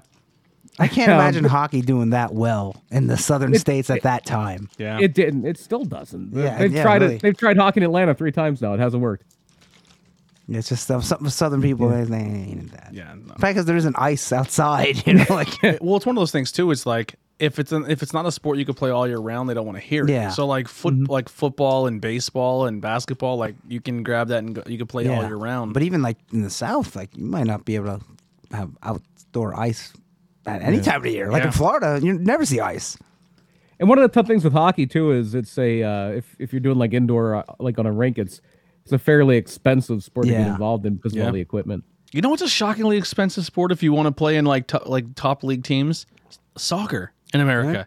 Like a lot of I know like Hope Solo kind of got some heat for saying it, but she's like most of your professional soccer players are rich kids because their parents can afford to put them in like soccer camps and put in, Yeah. in a pay Yeah, Academy. Yeah, she goes. A lot of the people like we don't even you don't even realize how many people are so talented at this sport in our country because it's paywalled. yeah. Uh, Like a lot. which that. is which is so funny because if you go to like England, soccer is like the common person's game. Mm-hmm. yeah, And, and they do have these academies and things like that. And, and usually they're scouting people, but everybody just plays it in the street anyway because it's such more ingrained in their culture. Like how we would play, like, because soccer in England is like football, baseball, basketball here combined. yeah. So, You, you walk up. They like they have like you know Yeah. how we have outdoor basketball parks. They have mm-hmm. like outdoor street concrete soccer. Yeah, park. that sounds It's awesome. Yeah, football. but over Yeah. there, over there, rugby is like the elitist game. That's like the, you Yeah. have to be like this upper crusty. Which is person to do crazy because like you're dying. it's like a tougher. Oh, yeah. It's a tougher Yeah. soccer, right? I mean, It's it's mm-hmm. it's it's it's a nonstop running like soccer, but Okay. phys- the physicality of American football. Mm-hmm. Yep. So, like you don't really stop and set plays up like American football. Yeah. It's just like it's kind of like I, I I- there's a t- game that we used to play back in the day, uh, but it had a homophobic name to it. Kill the guy with the ball. We'll call it. Yes, that's pretty much in a nutshell what rugby is. But then, like when you get tackled, there's a system of how you dismantle the ball to the other team. oh, okay. We were a little more refined. We called this rumble fumble. Oh, Rumble okay. fumble. I wish we called it that. We're uh, growing up in my town. We definitely used the improper name. Yeah. Um, yeah, but that that's kind of like rugby. But like it's like, going back to soccer. Like I tried out for a team, uh, like when I was just about to go in high school, Mm-hmm. And uh, I was picked pretty high. Like the guy came up to me and goes like, "You're really good. Like I like we, we like your ability." Like the crazy thing is the team I was on growing up, we had a lot of really talented players. Like our little small little town from Shenandoah. And I think there's six kids on our team who tried out. They wanted all six of us unfortunately when it came time to picking the people and i had to get pulled aside and talk like by the time and this is this wasn't counting travel hotel and fees to get into tournaments just my jerseys alone we were looking up over 800 bucks Really? Oh my yeah god. and my parents are like Yeah, no. i'm sorry you Yeah. can't play this and i was like but i got picked and you're like we can't afford it and then like we have to drive you to like jersey and north carolina to Yeah. play in an indoor tournament and put you up in a hotel room for Not six many people can afford that. For Yeah. I mean, they love their kids, but that's a lot to was- ask for. You know, That was the end of my soccer for the most part. a couple hours. Yep. Yeah. My, my my cousin's a hockey mom, and she spent lots of weekends like driving up to like upstate New York, Oh and boy. yeah, it's a it's a it's a Exp- it's a hustle. expensive. Expensive. And even with all these other things the Crockett's are doing, it's wrestling. Wrestling is their business, and and wrestling is what's keeping them not not afloat. I'm sure they're doing well with some other things, but but wrestling is what's really earning the money. And Jim Jr. Uh, kept the booker that John Ringley had brought into the company, which was George Scott. George Scott is probably the most famous booker of Mid Atlantic. And bookers and promoters back then, if you look at it, they tended to build companies in their own image. Like think of Vince McMahon; he's always been in the bodybuilding, so he likes the big guys. Mhm. Uh, Verne Gagne liked amateur wrestlers. Bill Watts liked tough guys and ex-football players. George Scott did the same thing. George Scott, he was a wrestler himself, and he was part of a uh, a very successful tag team. It was him and his brother Sandy Scott, and they were called the Flying Scots, which was a play on their last name being Scott, and they were also Scottish. Yeah. So it had like one of those double Yeah. meetings. I think my wrestling And- company would be a lot like Tony Deppen's show that's coming soon, where it's in a brewery and everyone oh. drinks and wrestles. that that just as long as they don't drink too much before they wrestle. It doesn't Yeah, sound yeah, like yeah. I don't think they Sandman, drink. I don't Sandman think, hurt a lot of guys. Yeah. I don't Mick think- Foley did not like wrestling Sandman. I don't think they actually drink before the show, but it, I oh, hope not. Tony Tony Deppen's doing. I think to co- combat what fell apart going into WrestleMania weekend that Tony Oh, had an okay, open yeah. challenge going Okay, into. yeah. I think Right. another company was like, "Well, we still want Tony Deppen to come down here and do something." Yeah, so they're so doing like a, a beer brewery, house or like a beer. Yeah, yeah. What company wouldn't want Tony Deppen to do something? You- you Exactly, book and and he also, real quick, if you're a wrestling fan and you're local and you're a Tony Deppen fan, uh, Tony Deppen has a brewery opening up very very soon in downtown Pottsville, Pennsylvania, called Pilgerruh Brewing Company. Um, they make amazing beer. If you're a beer fan, they make really really good do. beers. Um, they have a Kickstarter going on. It's not a Kickstarter. I forget the name of the. Indiegogo. yeah. Is that it? Might No, be. no, this is something different. Uh, this is something very interesting, actually, because at this point they're not asking for donations; they're asking for an investment, and there Oh. is like an actual like I think it's for every hundred dollars you donate, they're promising by like and it's a certain year down the line because it's going to be off their profits. Uh, by I think like twenty twenty six, something like that, you're supposed to get at minimum, or I think it, it, and it might not be a minimum. It's, you're supposed to get 180 back for every hundred you donate. Oh, okay. So you're actually investing in a business, and then the idea is you would get your money back at the end. Yeah. Yeah. And uh, like I said, Pilgerruh Brewing Company. That's P I L G E R R U H Brewing Company. Um, and Tony Deppen's one of the three owners, or one of the two owners. Uh, I think there's well, there's two, three. It's two brothers. I'm not and then, sure, yeah. And then Tony. Uh, but it's it's coming very very soon. So if you're in the Schuylkill County area, or you're coming to visit, or anything like that, or you want to support him in another way, just not wrestling, uh, go check that out. Really really excited about that. Once once that opens, and once I get a little shot in the arm here, you might be seeing me down there. Oh, There you go. I'll, I'll be there a lot. Sorry, a little side tangent there. So anyway, uh, with uh, with the Scots, like uh, because George Scott was such a tag team wrestler, the Mid Atlantic, the the reputation they had was Mid Atlantic was the tag team territory. That's that was the big thing. Their their main angles, their main things were, were tag teams. Kind of like even more so than what AEW does, because AEW does really feature tag teams a lot more prominently than WWE really ever has. This was even bigger than that. Like your main events were usually tag matches. Uh, but that's not to say they didn't have their single stars, uh, and a lot of them were like tag guys as well. Like Rick, uh, Ric Flair is going to be the big one. But you had like Johnny Valentine, Roddy Piper, Wahoo McDaniel, all huge stars. But the biggest one is the guy I just mentioned. I kind of spoiled it there.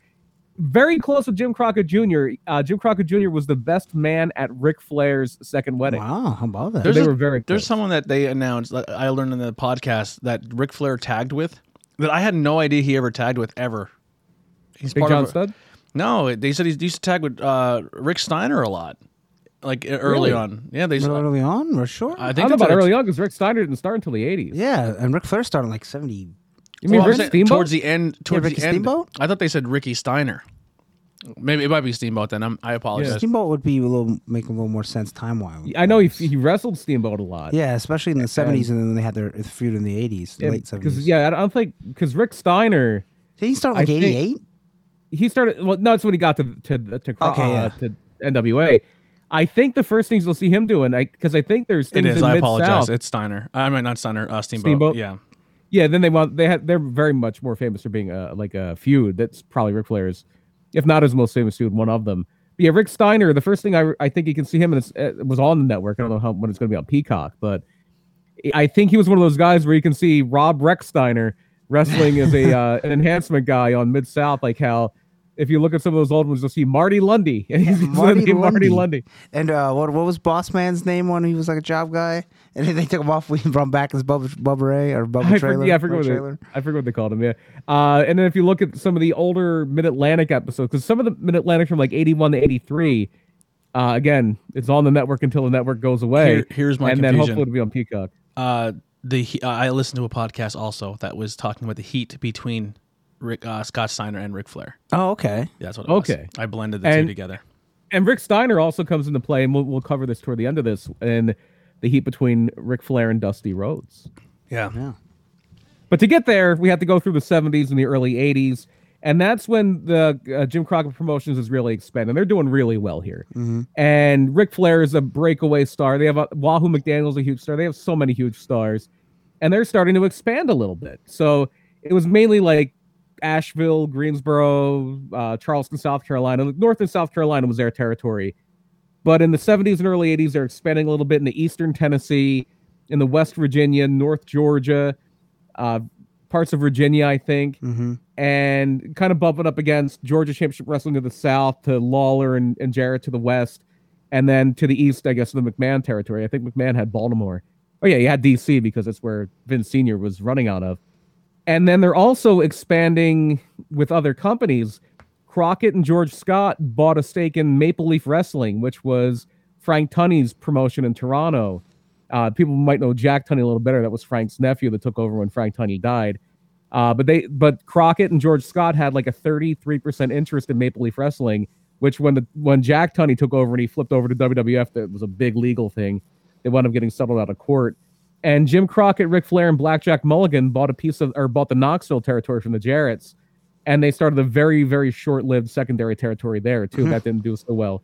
And in 1980, Jim Crockett Jr. was elected the president of the NWA, replacing Kansas City promoter promoter Bob Geigel. Hmm. So up until this point, it's been a slow build. We didn't really cover it a lot, but through the 70s and even the late 60s, they did well, but they weren't really a force in in wrestling in in the NWA, and definitely not with the NWA title. If you look through, Harley Race was the big one. He was out of the Kansas City office. St. Louis was always the seat of power. Uh, Sam Muchnick there, Bob Geigel and, and Race in Kansas City. You had Eddie Graham in Florida, very powerful. Uh, the Von Erichs, uh, Mhm. Fritz Von Erich was extremely powerful. The Funks, that's how Terry and Dory Funk Jr. both had title runs. And Harley Race was kind of firmly entrenched as your guy. And again, he's out of Kansas City. Don And what's happening- important. I bought a Terry Funk shirt off of It's Don Owen, yeah. Uh, for what? Millie. She was selling a Terry Oh, Funk. It was a okay, two cool. XL. Oh, nice. Was it the funky You one? Yeah. Oh, nice. Those are great. Yeah. And so, a- as this is happening, Jim Crockett is slowly building power, and the buying into the Maple Leaf thing is, is a big part of it. And now he's the president. And in 1981, it's going to be a lot of changes. Some good things happen, some bad things happen. George Scott left Jim Crockett Promotions after a pay dispute, and they brought in Ole Anderson as a booker, which was kind of interesting because Ole was also a promoter in Georgia. You had Georgia Championship Wrestling. Um, I think we brought up the Gunkel thing before, where Ray Gunkel died, and then his wife Ann tried to do do a Mhm. promotion, and then Ole Anderson and the Briscoes and these other guys like competed, and they wound up winning and pushing Ann Gunkel out. So Ole Anderson's kind of controlling Georgia now, but he's he's also running Georgia, wrestling in Georgia, but now he's also going to book Mid Atlantic for Jim Crockett. Is the Four Horsemen a lot. stable at this time? No, no, that was in 85, I want to say. 84, 85. So, uh, in fact, Arn Anderson is, I think this is around the time he's Marty Lunde in, Yeah. uh, he, he was Marty Lunde. He, he was in Mid South and he, he, he was Marty Lunde, who was just like an, an underneath guy. And then he became Super Olympia. He wore a mask and he was with this guy, Mr. Olympia, Jerry Stubbs, and they were a tag team and then they feuded with each other. And then they did the whole thing where he said he was, our, uh, I think they said it was Gene and Lars's cousin, and then Ric Flair was also their cousin. Yeah. everybody was a cousin back then. Yeah. Like that was what Ric Flair wanted. He wanted to be Dusty Rhodes's cousin. he wanted his name to be Ramblin' Ricky Rhodes. So speaking of Ric Flair, uh, the the big thing, the milestone that happens in 1981, is that Ric Flair is the first guy to bring the NWA World Title to to Jim Crockett Promotions as a home guy who calls that promotion his home base, being the champion, and he wins it in 1981 Wow. and then they built from there and and Flair was champion for about a year. He lost it back to Race, but that was really more of an angle than any than anything. And Bob Geigel wound up from uh, from the Kansas City office wound up being the president of the NWA again. but Jim Crockett has some big plans now, and and Harley Race wants the title back just so they can set up a rematch where Flair wins it again, and that's going to happen at the biggest show that the Crockett's ever done, and really something that changed wrestling to this day, uh, because you always had the that's right, the granddaddy of them all. Yeah. You had your super shows before this, like the big Shea Stadium show. They would do stadium shows in New Orleans and in Tampa and places like that. Anywhere where the weather was nice and had a baseball stadium, they would try to run a big show. But Starcade was different. It was their annual Thanksgiving show that was always the big Crockett show was always Thanksgiving night. You know, you would have your Thanksgiving dinner and then you would go to the Greensboro Coliseum to watch wrestling. But Starcade was closed circuit across all of their territory, theaters all over North Carolina, South Carolina, everywhere they would go. And the big thing here is that Ric Flair again wins the NWA title from Harley Race in a cage. Um, and it's really changing wrestling to that everything's building to this super show because it's not more than a year and a half after this that we get WrestleMania and it's not more than and then Starcade becomes an annual thing and then pay-per-view comes in a few years later. And Starcade was also another big booking change. Uh Ole was out at this point. Ole was not booking and around Starcade it was around the time that Dusty Rhodes, who was he was the biggest babyface in wrestling until Hulk Hogan blew up.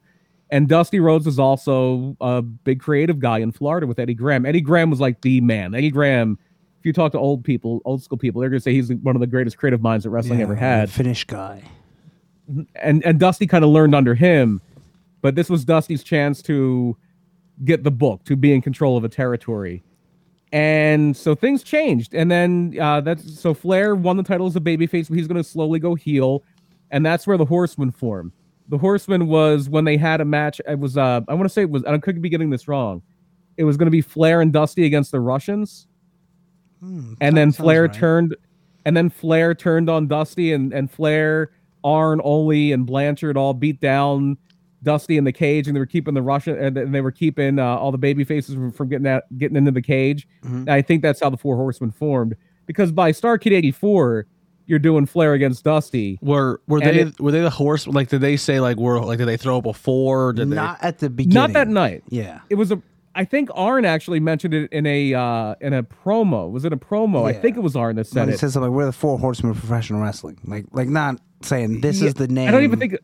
I don't even think it was that. I think he said like not since the four horsemen talking about like the four horsemen of the apocalypse, the biblical four horsemen. Like not since the four horsemen have so few caused so much destruction or something like that. It was a eh, really good line. was it like the fans then kind of gravitated to Four Horsemen and stuff? Like, yeah, and it, it kind of yeah. I don't think like a marketing department thought it up like they would do do now for. I wish. I wish they did stuff more like that. Like for example, like they obviously AEW tries to bring back a lot of these old storylines, you know, and and Pinnacle they're saying is going to be mm-hmm. like the new Four Horsemen, but they already have their name Pinnacle or like the the, the Nightmare Family. Yeah. like sometimes like just let things without a name and let it develop what- and yeah. kind of get let the fans kind of like see what catches because you're trying to like sometimes you're trying to force something when it happens not like degeneration x happened mm-hmm. organically because he goes you're a bunch of degenerates Yeah. and they're like degeneration x you know what i mean like I, I think that might have been a little more planned than that. but- really oh i mean but like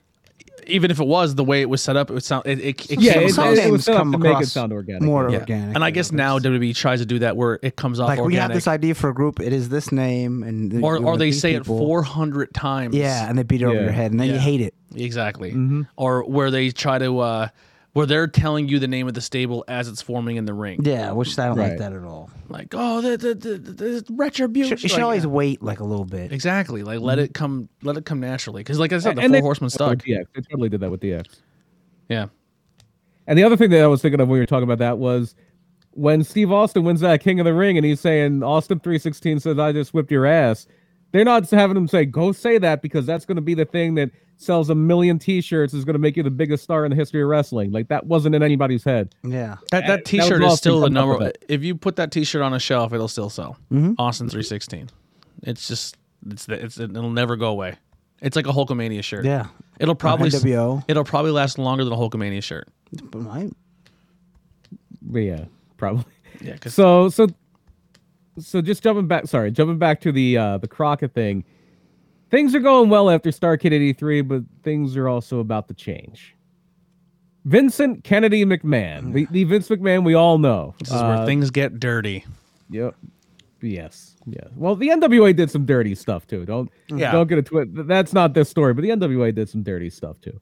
But Vincent Kennedy McMahon bought the Capital Wrestling Corporation, which was the parent company of uh, his father's version of the WWF in 1982.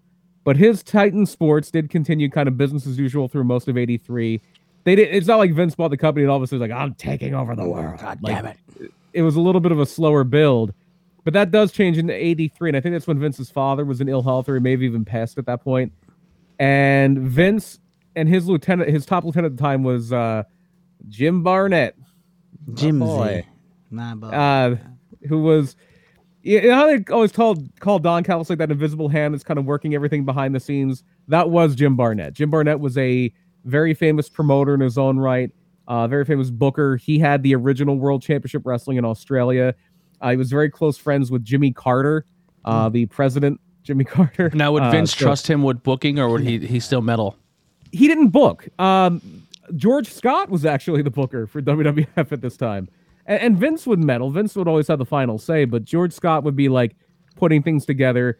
Jim Barnett was more of the business side of thing. Jim Barnett was more like a deal maker and just kind of brokering things, making things happen behind the scenes. He wasn't like more on the creative end.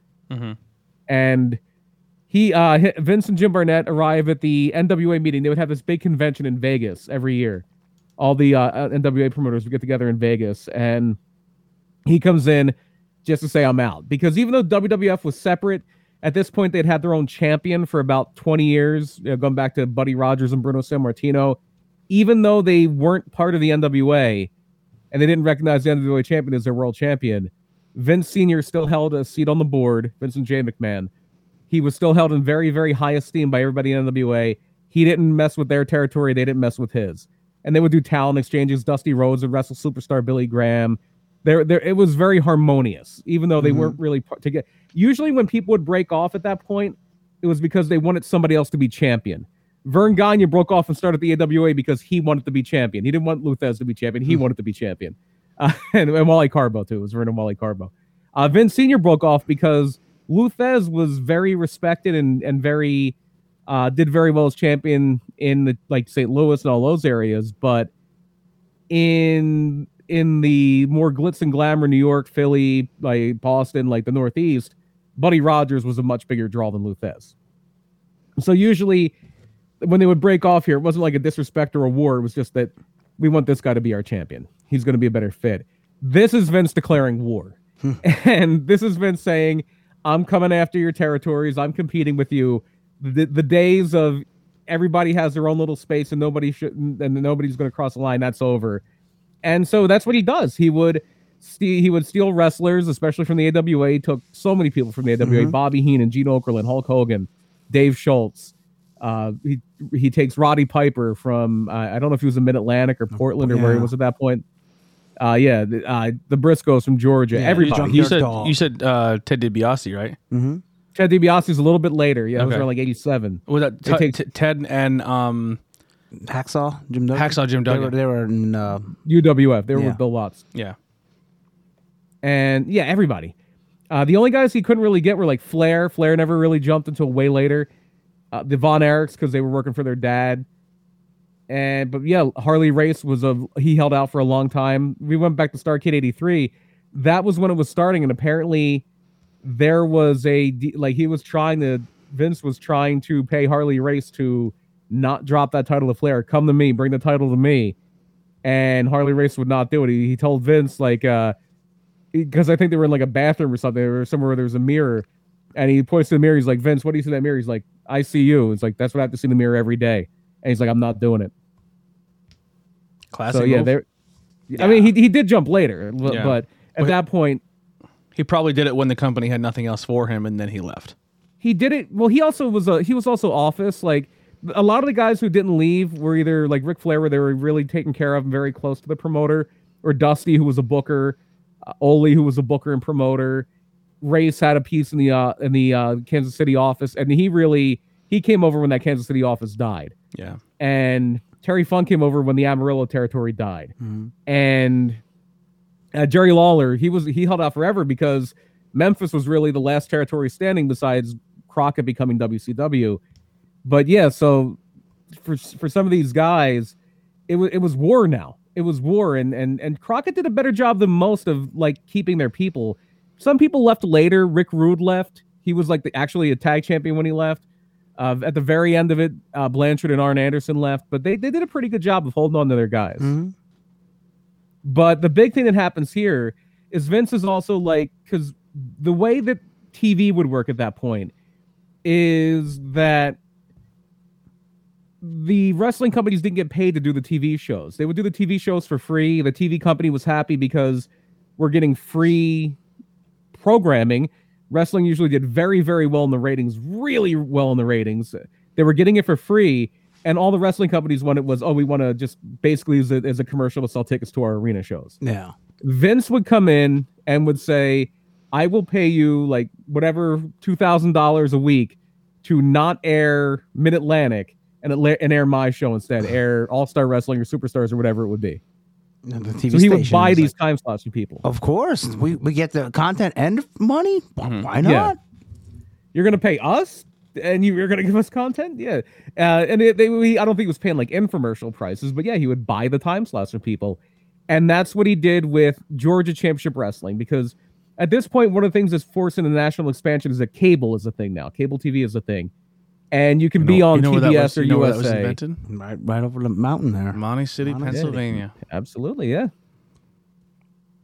And the yeah, you didn't have TBS until 1994.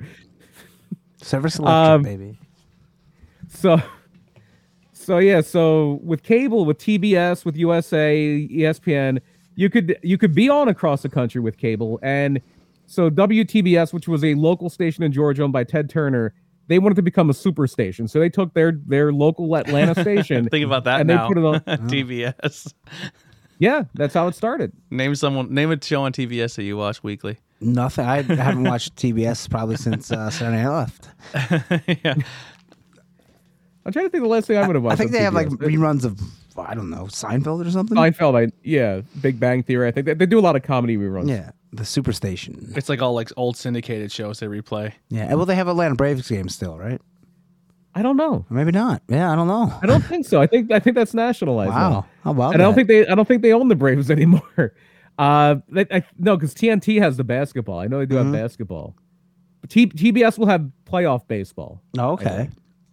But yeah, so so back then, yeah, back in the day, the big things TBS was known for was like the Andy Griffith Show, Mama's Family, Braves baseball, and wrestling. Ain't that Like that was what, and the Goodwill game. yeah. every wh- now. what what a what a combo. And, but so for for the for the longest time there, the, the show on TBS was always called World Championship Wrestling. It was the name from Jim Barnett's thing. And well, it was started as Georgia Championship Wrestling. Then around like 82, 83, they changed it to World Championship Wrestling. And in 1984, Vince McMahon really wants that TBS time slot. And they have a contract. So how's he get around it? He buys Georgia Championship Wrestling. Everybody but Ole Anderson that owned that company sold out to Vince, mainly the Briscoe brothers and because Ole and the Briscoes are partners there, and Vince basically screws Ole out of the company and takes over the time slot. Ole tried to do something called Championship Wrestling from Georgia, but it didn't last too long. Yeah. But so Vince takes it, and and and WWF debuts on TBS on July fourteenth, nineteen eighty four, which is known now as Black Saturday. Because oh, did the uh did the local Atlanta fans hate that? hmm The Southern the- people the- were not happy with WWE. Mhm. Yeah, at the time. because again the at this point with Vince with TNT with Hulk eh, like every other wrestling fans that weren't really WWF fans looked down on it. It was it was cartoon wrestling. It was for kids. It wasn't real wrestling. So there were very very divisive camps here, Mhm. and I love the WWF. I mean, I grew up, but I was a kid, so of course I liked it. I like WCW too. Um, it was wrestling. A- any wrestling is good as far as I'm concerned, especially back then. But yeah, fans were not happy. Ted Turner was not happy because in the very beginning, they were just showing clips of old matches from Madison Square Garden or that were on All Star Wrestling or Superstars or something like that, where Ted Turner was promised a live show shot at WTBS studio in Atlanta every week. And that's not what he was getting until later. And then later they would send Gorilla Monsoon and some wrestlers down around like 85. but people still hated it. They didn't want to see the WWF guys. They wanted to see Georgia Championship Wrestling, which at this point doesn't even exist anymore. So something has to happen. Vince is losing money on the deal. It didn't pan out the way he wanted. They couldn't really get a foothold in Atlanta. And Ted Turner doesn't like it because ratings are down and people are complaining. So the person that actually makes the deal here, and he had left WWF at the time, but he still had so many connections, just a powerful guy behind the scenes, was Jim Barnett. So they wanted Oh, to try my to boy. my boy, my boy. Uh, Jim Barnett also, um, and, and I, I, it was an open secret in wrestling, is one of the very first uh, uh, people from the LGBT community. He was a uh, open, openly gay within to an extent. Like he wasn't Yes. like out and in, in a sense now, but it was an open, kind of like Pat Patterson. It was an open secret The, the boys know. in wrestling. Mhm. Yeah. And so the uh the whole the first idea was that Bill Watts would take over the time slot and Mid South Wrestling, but they couldn't come to a deal on that. And so finally Jim Barnett brokers a deal where WWF sells the TBS time slot and the I guess the intellectual property of Georgia Championship Wrestling to Jim Crockett Promotions for about one million dollars. That was always the rumor. So Vince made money. Yeah, yeah. Vince made a hundred grand on the deal, and, and this was at a time where Vince was kind of hurting for money. This was right after WrestleMania. WrestleMania was successful, but it was expensive, and it, they had kind of laid it on the line for that. And this was just a, a shot in the arm, and they were very cash poor. And it also worked for Crockett for a while because once they got on TBS, the the audience liked them a lot more than they liked WWF, and the show was a hit. But they weren't growing at the same pace that, that Vince was. And so another effort that was made here was Pro Wrestling USA. So you had all these people like Verne Gagne and Crockett and Jerry Lawler and Jerry Jarrett in, in uh, Memphis and Ole Anderson in Georgia. So they all say, hey, let's come together. Let's pull our resources. We can either fall apart or stand together. And they make this thing called Pro Wrestling USA. And they're going to run shows in WWF strongholds. And they're going to go to towns that WWF is running and run the same night. and we're going to have an NWA title match and an AWA title match and all these things. It didn't work. It, Yeah. it didn't work. It WWF was a runaway train. WWF was really a runaway train at this time, and Verne Gagne and Jim Crockett really didn't see eye to eye. There was just like power struggles, and so Crockett's just like, okay, I'm gonna just try to do this myself now. So he's gonna go national. He's running. That's when he starts running Philly a lot more. They would run East Rutherford, which is just right outside of New York. It's where MetLife Stadium is, where WrestleMania has been. Yeah. Chicago. Uh, they would run Chicago, Florida, New Orleans. And that's not even Vince territory. Like Vince is running there. Chicago was Verne's territory. New Orleans was Watts's territory. Florida was Eddie Graham's on his last legs here. And unfortunately, I, I, that's not the really that's that's a bad way to put it because he did kill himself. Yeah. But Eddie, the Florida territory is struggling at this time, and they're Like running that wrestling territory. gang wars. It, it was, and a lot of them wanted, were talked about possibly killing Vince when they got Yeah. together at their NWA meetings. Like hiring a yeah, hitman. to take Vince out. That's how bad it was. There's, oh, it's, isn't the one uh, DVD? Uh, uh, I think there's a Yeah. Territories DVD. They were fucking. it's very good. I'll let They you were. Joe Exoticing fucking Vince McMahon. There was Oh, yeah. talks about it. Yeah, that's and even even like some promoters, if they didn't like an air promoter, they would be like, well, maybe we can take care of him. You know, like Like old school yeah, mobsters. yeah. The NWA or the yeah. the NWA, not so much Jim Crockett promotion, but overall the bit was very mob like. Like Oh, they yeah. get in and stuff. And, you're, uh, the, you're the champion. Uh, break his legs. Yeah. but anyway, Verne didn't Verne like offer Sheik like yeah, twenty thousand dollars, twenty five thousand dollars to hurt Hogan? yeah. and the break match where he's going to drop the title to him. Yeah, break his leg. Oh, uh, there was always a there was always a rumor that they were trying to hire Bruiser Brody to jump the rail at the first WrestleMania and beat up Mr. T. Yeah, ain't that something? Like what they Yeah, used it's, to do. Yeah, it's crazy. I don't know what I just did there. And like when people would leave AWA, they would like almost like like Bobby Heenan. They said like they threatened him like you better not leave. Well, Heenan said Something Heenan bad said uh, happen to you. Heenan said something like uh, like he he goes in because he wanted he he was very upsetting on those things, and he said he went to the office because he wanted to tell Verne he was leaving in person because some people just didn't show up. Yeah, Like I think I don't know if Okerlund was one of them, but some people just didn't show up. a little bit easier, And- that, especially back then.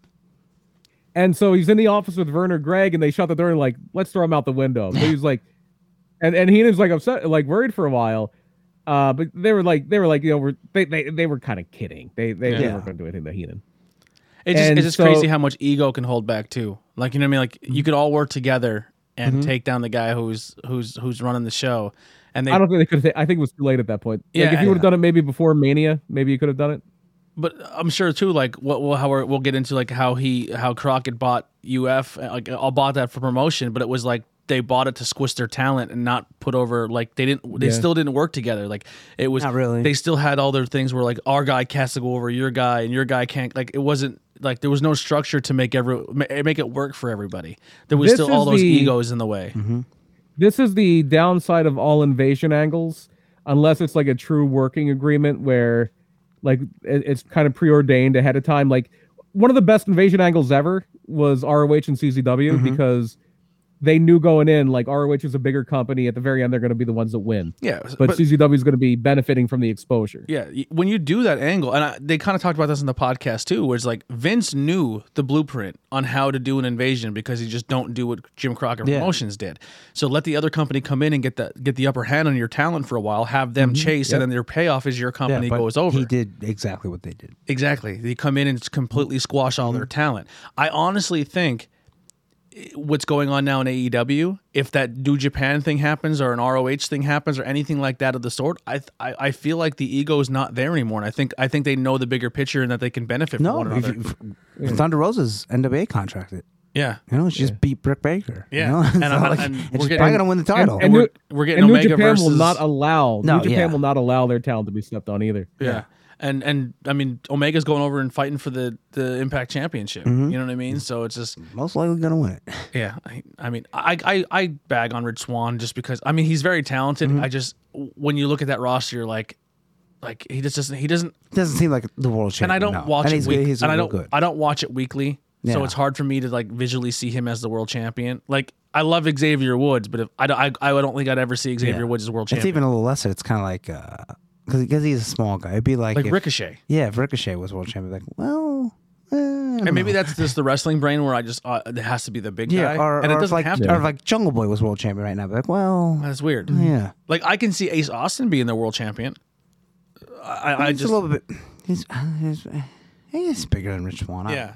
I mean, listen, Rich Swann's every match I've ever seen him in, he's super entertaining and he's fun to watch. It's just weird to me to see him like you would think if you're getting a champion versus champion match, you would have never guessed. And if you would have told me 20 years ago, um, we're going to get a champion versus champion, it's going to be Kenny Omega versus Rich Yeah. Swann. Like I would have never seen that coming. like, I don't know who an Impact you do put it on, but yeah, I don't know. I who mean, yeah. yeah, they're probably Like, put, uh, now they're they're getting. It seems like they're going hard on the the Brian Myers Matt Cardona thing. Ugh. Like so, I think Matt Cardona will be a champion. Which once again, nice guy. It just his his wrestling style never got me. It's kind of bland. Yeah. So the the, uh, the thing you're alluding to here, and this happens in '87, is that Mid South Wrestling becomes the UWF. Yeah, because they want to seem bigger too. Like everyone went, didn't want to be territorial anymore. They want to sound like they're a world promotion. The Universal Wrestling Federation now, yeah. Rather than uh, And Well, he he Mid-South. He bought it to. Well, this is what I just learned in the podcast. He bought it, but kept it business as usual, so it looked like there was two rival companies, but in Well, reality, the, he the owned both plan was to have both, and then they would come together uh, like a Super Bowl of wrestling. Yeah. Ross used to say, where it'd be UWF versus uh, NWA, and they come together for one Super Show. And then it would be like the UWF as the opening matches, and the main event was Well, Crockett. well, it wasn't supposed to be that. yeah, And what happened with that is UWF did get hurt a lot by Vince. They they they they did lose a lot of guys. Junkyard Dog was their big star. He was gone. Ted DiBiase was a big one. He was gone. Yeah, Jim Duggan. Um, Jim Duggan. And so the real big thing that did them in though was that the oil industry collapsed. And that was such a huge part of the economy and the towns they would run. Like they would run a lot in Texas. They would run a lot in Dallas. They would run a lot in New Orleans. And when the oil industry went down and went south and went really bad, a lot of these towns hurt economically so so so bad. to make it local, And- like the coal, when Yeah. the coal wasn't Yeah. as big anymore, and the towns became what they are now. going back to Uh, that real quick, how you're talking about how they swallowed up a lot of uh, talent. I mean, that kind of happened when AEW started. Like everyone kind of swallowed up talent. ROH took a huge hit. All Mm-hmm. these companies, but it's crazy that they're big names that you guys just said, like Junkyard Dog and and uh, and Jim Duggan, were these huge stars in this company, and they come to and they became cartoon characters. Yeah, and Jim Duggan was kind of, for lack of a bet- better term, slow in WWE. He played a slow adult. Yeah. Like a blue man working collar, Yeah. Mm-hmm. stupid redneck guy. You know what I mean? Like, uh, it just, it, like, I can definitely see how fans back then gravitated more to the Crockett because it was more like this is pure wrestling. This is more and Yeah, W- real. And serious. W- WWE Like is cartoon yeah. characters. Yeah. Yeah. So yeah, like you said, they they really just did bungle the whole merging UWF and and and and the NWA and and because at this point Jim Crockett Promotions basically is the NWA. Yeah. Like there's still a little bit going on in Florida and and, and in and in Oregon and places like that. But they're world class separate now. Se- world class separate. Uh, Memphis was pretty much separate. They were calling themselves the Continental Wrestling Alliance at that point, and they were kind of doing their own thing. And so, really, Jim Crockett Promotions, for all intents and purposes, is the NWA at this point. And they're just it, it, it, they're they they can't keep up with the expansion. And they these these cities they would move into, like Philly, we talk about Philly, they did well. Baltimore, they did well. Some places they ran, they didn't do so well. Uh, they didn't do so well when they run like New York or or even North Jersey. Philly Philly was about as far north as they went to be successful, and and they wouldn't do well like going into like Gagne territory, and and so they were spread themselves too thin, and they were just escalating money uh, to keep people from jumping. They were paying guaranteed contracts. Vince wasn't even doing that. Vince, they would always say Vince would give you an opportunity, but you were getting paid off your house, you're getting paid off your merch sales. Crockett was giving out guaranteed contracts. And in 88, when they really hit into financial trouble, they were still paying off the sale to Watts, or the, the Watts sale, which was UWF, Bill Watts ran the UWF. And they had all these contracts coming due. And I think the way they would pay them is you would get your pay at the beginning of the year. Like you wouldn't get paid weekly. You would get paid like if you were making a hundred grand a year, they would hand you a check for a hundred thousand dollars for the year. That's crazy. Because then what motivation guy's like, yeah, I'm not gonna show up to this one. And then- they claim Lex Luger was the first. Uh, I might be wrong guaranteed on that. Like, contract. maybe it was like a weekly a weekly salary. Could you imagine But- you're giving guys who have a notorious problem for A, not paying their taxes, B, drug and alcohol problems. and just I- blowing money in The more I'm thinking of this, the more I could be wrong on that. But they did have some kind of balloon payments too. yeah. It might have been. It It might might have have been been, every month or every quarter, even. Yeah. Jesus. You had like a guy like Jake the Snake back in his prime. His yearly 50 grand, salary. here you go, How buddy. is he still alive? And then you did have some uh, some issues too with Vince. Like Vince was just hammering them, and things they were relying on for money, they just weren't going to get it. Now- uh, they moved to paper. Was Vince the same way then as he is now, where he's like, "Hey, listen, we'll, we're not paying you as much, but we're giving you the exposure. Um, but when you start getting the exposure, we'll ring you, we'll rail you back. Like, like, uh, go. The brass rings there. No, So- not not back then. If you got over, they would utilize you. okay. Yeah. And they had the guys that put. It wasn't like how it is now. It didn't get that way till like 2004, Yeah. five. The big thing, yeah, the big thing difference there was now there is some guaranteed money in WWF, where or WWE where guys have like a downside guarantee. Like if you're signing with them, okay, your downside guarantee is this is a two hundred thousand dollars. I'm pulling mm-hmm. a name out of a number out of my hat, and basically that is if you are injured and you don't work a day in the year, that's what you're going to make Yeah. but then you would get paid on like back then every guy would get paid on house shows like you get paid a certain percentage of the house show or the pay-per-view depending on where you were on the card anytime they sold an action figure you would get paid a little chunk of that. If you were in a video game and they sold it you would get paid a little chunk of that and they still do that. Yeah. they still uh, i don't know how they do it now with the network especially now that the network they're not even making money off it. It's just like they're getting paid a flat fee from peacock for the network so i don't know how exactly that's working now because especially with no house shows being run wwe's income streams are all very fixed. Do you think we'll lose So- documentaries on the network now? no. No i think peacock I- wants Yeah, I think they still want like original content like that. Mm-hmm. I, don't, I don't know about like all the other shows, but when the network first came, there was a lot of cool shows, and they just gave up on them like right away. There was a. It may sound corny and you may hate it, but like there was a like a punk style show, yeah, there was. I forget that and show. it was Swerve. funny. Swerve, Swerve, yeah. yeah. It was It funny. had like three seasons. Yeah, and Yeah. there was um uh, the, the the rumor is the rest the wrestlers didn't like it is the rumor on that I can believe that one. I thought Fandango was funny. Like he actually, he, he, he- it, it's one of those guys who are like, oh, he actually has a personality when he's not. Well, yeah, his yeah, character. a lot of people Um, do. And then they had that what, the, ri- cartoon. the ride along one. The cartoon was great, where they tell stories and then animate it. Yeah. I thought that was oh really story good. time yeah well, story time, and then they had the camp, like the camp WWE. Yeah, oh, that one wasn't bad. The one was fantastic, WrestleMania Rewind, where they would talk about the match and what led up to the match, and then they'd show the match, and then people would talk about it after. That was fantastic, and they just stopped. Like, why did you stop that show? Yeah. And they had a lot of shows that were kind of the same version of the same show. Yeah. And then they just The kind of the, just the up table of three was good. Where Table they of had Three was fantastic. people sit around and talk. And that was that was based off of when when it was WWE twenty four seven, and they had the Legend Roundtable. Yeah. And they were all Yeah. very good.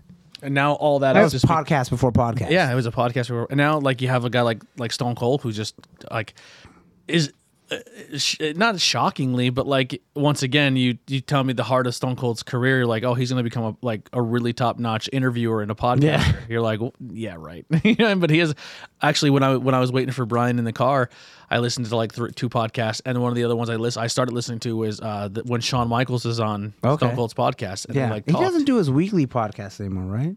I don't think so. I think he. like I think he. Hold, I think he's holding Yeah. back. I think he has. Uh, I think the big thing with him. I don't know if he has like a producer or anything like that. Like a lot of the big name guys Okay. do. So when he does it, he's doing it via Skype. He was like the first person to get real big wrestling podcast. Yeah, like and- Colt Cabana Yeah. was, but then like he, no, Steve Austin obviously bigger than Colt Yeah, Cabana. if- yeah. You're gonna listen to a Stone Cold Yeah. stories. Before. And then he had his, his family friendly one, and then he had his, his one where he could curse. And like, Yeah. well, what kid wants to listen to uh, PG you know, Br- Stone Cold. Brian Knobbs tell a story and not curse? You know? Yeah. No, no kid. Um, but yeah, it was it was interesting. Like, yeah, I don't know. The, the content on there was was fantastic, and it's, it's one of those things too. It's like well, only only if you're allowed to have your content. Like if you went out and did your own thing, like a Zack Ryder, or Yeah. you know, like no, no, no, no, no, can't do, can't go out on your own. Yeah, don't you can't get over. We don't want you to. Yeah. Anyway, Sorry, another tangent. Yeah, I, and I know that I don't know. Like, I'm not sure. Like, I just looked it up and it said like classic. I guess they're rerunning some of them. Okay, but he was he was also getting paid for that because uh, it was podcast one, Westwood One, which Yes. is a big radio thing, was branching out in the podcast. So he was like, yeah, getting paid to do that. So if that money went away, then I'm guessing he's not going to do it. Uh, but what what happened here at the end with Crockett was very much dirty pool. And obviously, we were talking about like, yeah, the NWA was like a mob, and Vince Vince fought back. Vince fought these guys with everything, and and pay per view was starting to take hold in, in the in the mid '80s. I had the you had the wrestling classic, you had WrestleMania two, WrestleMania three just took it to a whole new level. Mhm. So after WrestleMania three, Jim Crockett's like, hey, we should try this, and so Starcade '87, Chi Town Heat Mm. is going to be the uh, the first NWA pay per view. Thanksgiving night, like like Starcade always is, uh, but this time it's in Chicago and not in in in in the Carolinas like it always was. And so what they do here is Vince McMahon comes up with a brand new pay per view concept called Survivor Series. Lo and behold, it's on Thanksgiving night, the same night as Starcade. yeah, And so Crockett's like, okay, we're gonna do Starcade earlier in the day. We see what's going on here, but we'll we'll, we'll work. We'll we'll play this game. We'll do Starcade earlier in the day. And he goes to cable company. He's like, hey, like charge like like just say Starcade was gonna be fifteen dollars and, and Survivor Series was gonna be twenty. Why don't you charge people thirty for both and make it a package deal? They can have a whole day of it. and Vince is like, yeah. And Vince is like, if you show Starcade, you're can't- getting Survivor Series and you're not getting WrestleMania 4. So don't show Starcade. yeah, ain't that something? And, If you want my pay per view, you can't show theirs.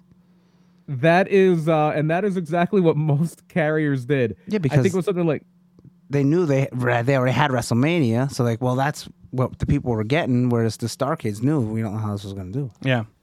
I think it was like cable system, like three cable systems in North Carolina, like in Charlotte, Greensboro, and somewhere else, and one in San Diego, California, were the only ones that kind of stood up to Vince. Which is funny because Dave Meltzer saw it. Like he talks about like going to a friend's house to watch Starcade '87. That's funny. Yeah. and so like only like four five six cable companies around the country showed starcade and so Vin Star Crockett's is going to try again so in early 88 he's like okay we're going to do bunkhouse stampede we're going to do a big battle royal like everybody can it's come as you are people are like jeans with the knee pads over the jeans The cowboy boots and you tape and the your cowboy boot jeans around the cowboy boots. I want to do that for a street fight one day.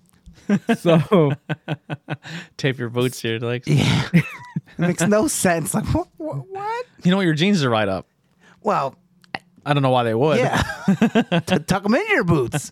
but you have to do the uh the knee pads over the jeans Yeah, you have to. and you have to have a, a red bandana hanging out of the back pocket of the yeah, jeans. yeah, for no reason at all. Well, the Maybe a thing is- beater. The you know? thing, the thing is, is if you're wearing knee pads on your boots and your the boots are taped to your legs, the only thing you have to like really Don't work, think too much about it. like makes no sense. your pants fall down at your waist more than they f- come up your legs. Yeah. So then like your ass is hanging out, Who but has it's ever just- had a problem with their pants going up?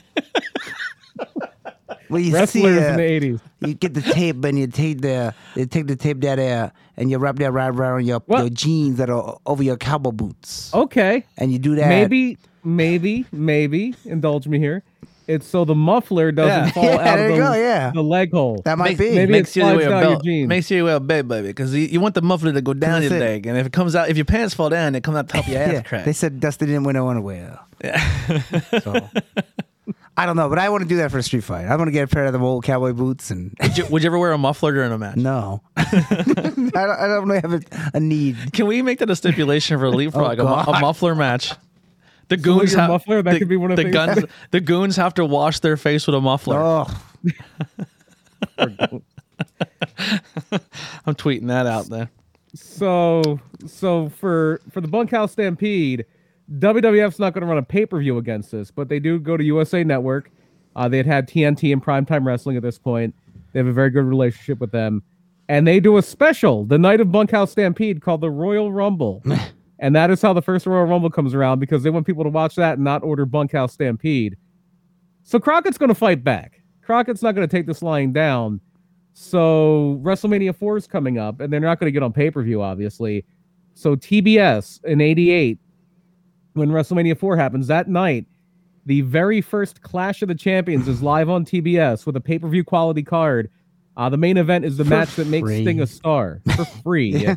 Ric Flair versus Sting for the first time for free. And they do great. 5.6 rating, huge success. WrestleMania 4 still made a lot of money, but it didn't even do as well as Survivor Series, let alone WrestleMania 3. What was the So main event for hurt that one? 4. for That was the four- tournament for the title. Yeah, where Macho Man was with the belt. Was did it Yeah. end with Macho Man uh, Butch Warrior? Reed? No, no, Macho no. Man and DiBiase. Yeah, yeah. Okay. But yeah, the, the whole big uh the draw was that they were going to do uh, a 16 or yeah, 16 man tournament, 14 man tournament for the title. Oh wow. Yeah, and, I mean, and I'm, the big I'm- thing was like I'm not even a huge. one of the guaranteed matches was Hogan and Andre. Like it was guaranteed you were going to get Hogan and Andre 3. It oh, was I- a double DQ. Yeah. Wah, wah. wow. And then you have Sting and both out. Yeah, but I mean, if if you have access to two wrestling shows and one you got to pay for, one you're not, most people are gonna watch the one you don't have to pay for. Y- The first time I ever really experienced something like that, where it's like, hey, do you want the brand new thing, or do you want something that's maybe just as good but you're paying less? Was was in 2005, uh, Madden. The Madden game had Madden Yes. 05 for two, for 20 for 60 bucks brand new, and EA, uh, EA ESPN made uh, 2K the ESPN Sega. 2K5, Yeah, 2K. and it was uh, it was twenty dollars brand new Oh wow. and that game gave Madden a run for its money. Yeah. and it was And like what did Madden 30 do? Yeah, yeah. What did they do the very next buy- year? Did they buy it? They they bought um, the exclusive rights. They rights bought to exclusive rights to the NFL, NFL, license, so so, no one else can can make make- NFL yep. They learned. Yep. Remember, remember uh, back in the day, uh, NFL Game Day for PlayStation was a big hit. Yeah. Yeah. Yep. I think I think um sports titles may be going back to the anyone can make them. I think thing. they should. because I think people are starting like Lucas Films, like Lucas Games, Mm-hmm. are like, hey EA, you can still make your Star Wars games, but now anyone can make a Star Wars game. Or that's why Madden is. Well, that's the same game every year, 'cause- and that's what everyone says. But if there was a, a competition, well, you know, this football game's a little bit better. it's it's weird because it was one of those things There is. where There's Mutant Football League. Yeah. where towards the end there with sports games too, it was like, oh man, like another one of these corny games where it's like super unrealistic and like NFL, like uh, those Oh, NFL rock the Blitz, rink and yeah. they were all it was they were coming out every year with the other ones. And I'm like, you don't need just do a roster update, like. But now people are like, man, I would love to play like an NFL Blitz style unrealistic. And football now people game want yeah. yeah, like the Mario Tennis or Don't Mario give Soccer. something people for a while. Now just want it more. Yep, yeah, it's interesting. But yeah, that, that's pretty much my first experience of like a company doing that. And and that whole thing with WrestleMania 4, that was kind of the last hurrah for Jim Crockett Promotions. There's a lot of turmoil going on behind the scenes too. Ric Flair is their biggest star, and Dusty Rhodes is one of their biggest stars, and, and their booker, and they're at each other's throats. And it's really coming to a head at the end of '88. And this is at the point where Jim Crockett is like, I'm out of money. And he he, he and Dusty had moved to Dallas. They were in the old UWF office. They put out a lot of money. They had a private plane. They were flying back and forth, and it just became too much. So they had to sell to Turner. Uh, Turner actually wound up paying off most of the UWF sale. They always say the uh, Bill Watts's uh, wife would say like, "Yeah, I have the check. Uh, it has Turner's name on it." And Dusty was still the booker, and he wanted to kind of push Ric Flair out. Like there was always the rumor that at uh, SummerSlam '88 it was supposed to be Ric Flair and Randy Savage for the uh, the WWF title, but Ric Flair decided at the last minute not to jump. But they they do have the thing where uh, for Starcade '88, Dusty Rhodes is making the call that I want it to be Rick Steiner against Ric Flair, and Rick Steiner is going to win the NWA title in in five minutes. Yeah. Oof. And that was because Rick Steiner, uh, he he was over. He wa- he was uh, like a, a, a very over mid card babyface, but the reason they wanted Rick Steiner is he had that rep as a tough guy. They're like, he's going to take the title from Rick whether he wants him to or not. Yeah. Which is not. but it actually, not the actually would have been Dusty that would get fired here, and Dusty that would leave, because uh, when when Turner took over, they, the first thing they said was no blood. Yeah. You, you can't do blood, and Dusty had a thing where the Road Warriors were turning heel, and they were turning heel by beating up Dusty, and he just opened up an artery. He was spraying blood all over the place, and he was fired. That's crazy. Ain't that something? Fired over So- blood. Yep. So then Jim Crockett Jr. he had a five year deal where he couldn't do anything in wrestling after he sold to Turner. Like his, his brothers, we said David and Jackie stayed around, but Jim Crockett Jr. he would be out of it for a long time, and he came back when that five years was over. He did come back. He tried to do something called the World Wrestling Network, and he partnered up with Paul Heyman. yeah, how about that? and he used mainly ECW guys. ECW was very hot at the time. They were building their name, and they use guys like Shane Douglas, Sabu, uh, just a lot of your top East Tommy Dreamer, Tazmaniac at the time. A lot of your top ECW guys. Nine One One was involved. Uh, speaking of Camp Leapfrog, uh, and then some guys that like WWF had cast off, like Nails, Jake Roberts, Cowboy Bob Orton was in this. I actually Sherry forgot to give your autograph. That's what I forgot to do today. Oh yeah, it'll. I'm I'm sure. Hopefully, Yeah. hopefully it'll be a. I have a little poster. I have a poster for you too in our last unboxing. It was the uh the Texas arena. Sportatorium. Sportatorium. Oh, that's so awesome. Yeah, I have a, oh, it's, so cool. It's like a cartoon version of the building. Uh, It's pretty cool. Uh, I said you could hang it in the back of your room there. yeah, yeah. I, I- I wish I- I could set up something where I could do the, the wall that's over on this side because I have a wrestling wall over here that basically has a uh, two Chikara posters and then an Ultramantis Black poster. It's like my wrestling wall. This is my British wall behind me. Minus the uh, Pulp Fiction, right? Yeah, yeah, like British here and then Pulp Fiction there. Yeah. It's actually if you go down here, movie is because there's uh Big Lebowski and Scott Pilgrim too. Yeah. Yeah, I have your Warhorse autograph, your 911 autograph, and then that poster for you. Oh wow, I, it's like gonna be Christmas Yeah, Day when I about come that? back to the, to the Yeah. studio. Get the And shot. then we'll get of- the of- shot soon. Of course, um, of course, the uh, the big reason we're talking about and, and World Wrestling Network, we should mention, just to really get off the ground. They they had some interesting ideas, even though it was '94. They talk about doing like internet broadcasting, where I guess like the speed wasn't there, especially because they're also trying to shoot in a higher definition than most wrestling was.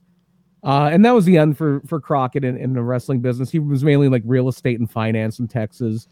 And the reason we're talking about him for the most part is unfortunately that he did just pass away on February 28th uh, due to liver and kidney failure. And his uh, his brother, I think it was David, had said that two months before that he had also contracted COVID 19, which put him in bad shape. Mm. Yeah.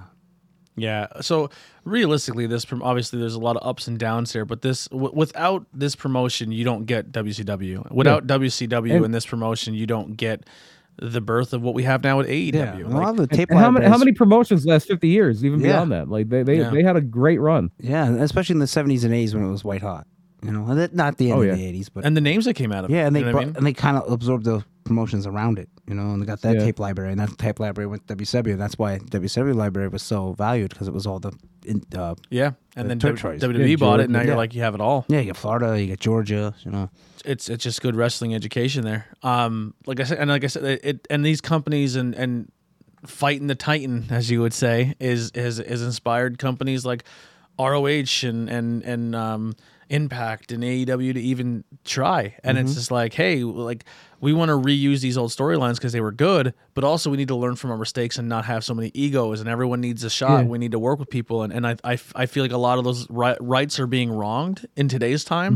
Mm-hmm. That could have been f- saved back then. There was even a company that they didn't last long. They didn't last very long at all. They ran like Virginia and the Carolinas.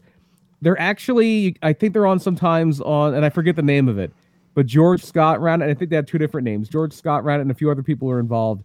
And they had like the Nasty Boys, a very young Ken Shamrock, who was Vince Torelli. Big John Studd was one of their announcers. They did do, try to do some revivals of it. Smoky Mountain was doing very much a similar like studio Yeah. wrestling thing. But yeah, it's it's Jim Cornette will always attest, and maybe uh uh he would always attest like if they didn't try to expand, if they just stayed where they were hot, they would have lasted a lot That's longer. what Ric Flair said. He said they'd still be alive today, which may- maybe, you know, if they just would have ran the Carolinas and just their area there. Yeah. But who knows? But I mean, you go back and watch on on, on the network while it's still there. Who knows what happens? to Peacock and watch the old Mid Atlantic or the NWA, the, well WCW. You gotta go in WCW. Well, here's some- And, here's like some anything from like '83 to '88 is really good stuff. I mean, the promos are just on fire for a lot of those shows. Yeah, if you want to get a lot of the watch alongs, uh, Schiavone's podcast has a lot of the watch alongs. Yeah, well, this year they're doing 1986. Yeah. So th- now they said they don't know what's gonna. They're gonna see what happens with the with the network and what gets transferred over. But Yeah. they're, they're going episode one week. They're watching an episode, and then talking about it. Yeah. So here's I just Google. This is a quick little Google search. It said five Jim Crockett promotion matches from the 1980s that WWE fans should watch, and the first one is Ricky Steamboat and Jay Youngblood versus Jack and Jerry Brisco. Okay. Uh, Oh, let's see if we can guess some of these. Hang there on. has hold- to hold be on. the cage match, Brian, between Magnum TA and Tully Blanchard. and Tully Blanchard. Yep, Uh, do you remember? well, You know what show that was? it was a Great American Bash show, I think. yeah. Magnum. That's the next TA, one. Tully Magnum TA, Tully Blanchard, Great American Bash '85. Okay. Then there has to be a Dusty versus Ric Flair, and it's probably the cage match when Ric Flair was the big gold. Uh, Do you have a show? I don't. Uh, Would that be a Starcade three? Eighty-five wasn't the cage match. Was it? No, Starcade eighty-five was the Dusty finish. Oh, which was the cage match where Ric Flair wins, or where Dusty wins the world title? I think that was just on a random show. I don't think it was on like a pay-per-view. so there is a Dusty Flair match, and that is the next one here, and it's from a Great American Bash '86. That might be where Dusty wins the belt. I think that's it. I think it's where Dusty. wins the Dusty title. Dusty takes down Flair. That's when Dusty wins the big gold for the first time. and loses it two weeks later. Now there has to be a tag team match between the Rock and Roll Express and the Midnight Express, but I don't know which one. There is not. Wow. First War Games, Great American Bash. Oh yeah. War Games One, Great American Bash '87, is the next one on the list. I guess just that War Games. Yeah, those, Um, those Great American Bash, like that was a tour. Like they later on they would do like a pay per view like show, but it was a tour. It was usually stadiums. They would run like the Vet in Philly. They would run a bunch of them. And I and one of the years they did the Vet in Philly, I think it was when they did Flair against Road Warrior Hawk. Flair comes in like they did with, with Charlotte. Flair comes into the stadium on a helicopter. Yeah. Yeah. They would go for like 17 days, like a couple weeks. They would do the, the tour. the last match is a tag team match. Is it? Does it have the Fantastics? It does not. And Is it, has the Rock and Roll. Skywalkers, Road Warriors, Midnight Express? Oh god. It's Road Not Warriors, but, but not against the Midnight Express. Road Warriors versus uh, Sting and Ric Flair. No. Uh, Arn and Tully. Ar- T- Tully and Okay, Arn. wow. Starcade '87 is is the is was the last one here. Hmm. Uh, I think the Midnight Fantastic or Midnight Rock and Rolls matches are probably a little better than yeah, I would. Yeah, put them along. But the Road Warriors, the Road Warriors, they Yeah. were a spectacle. Yeah. So when you search Jim Crockett Promotions, you get Dusty, Nikolai Volkov, Tully Blanchard, Ricky Steamboat, Johnny Weaver. Nikita Koloff. Koloff. What did I say? Nikolai Volkov is. Niki- yes, Nikolai is in Volkov. WWE. Sorry, WWF. sorry. Ricky Steamboat, Johnny Weaver, Paul Jones, Ter- uh, Terry Taylor, George South. Paul Jones not a good promo. But you get all the good Ric Flair promos. You get the Rock and Roll Express and, and Jim Cornette with the Midnight Express. The Hard Times was was yeah, that? yeah, Dusty with all the Hard Times promos. Uh, Magnum TA was was super hot at the time until the is accident. I wonder if this is going to be a shitty thing. I, I, sometimes when you look at Google posts, it just gives you like a nightmare. That's what that's one of the things that, that like everyone loves like nowadays is they would like have their match, go off to the side, and then have the promo area, and they'd cut the promo there with Tony Schiavone Yeah. or, or, or what's his name? Uh, So this is David Crockett. yeah, David People Crockett. would always people would always Bob- give David Crockett crap about how how bad of an announcer he was. He would be one of the best announcers in the business. Yeah, today. Bob Caudle. Bob Caudle is very good. Wrestling fans, come on in now. Midnight Express with Jim Cornette. Come on in. What do you have to say?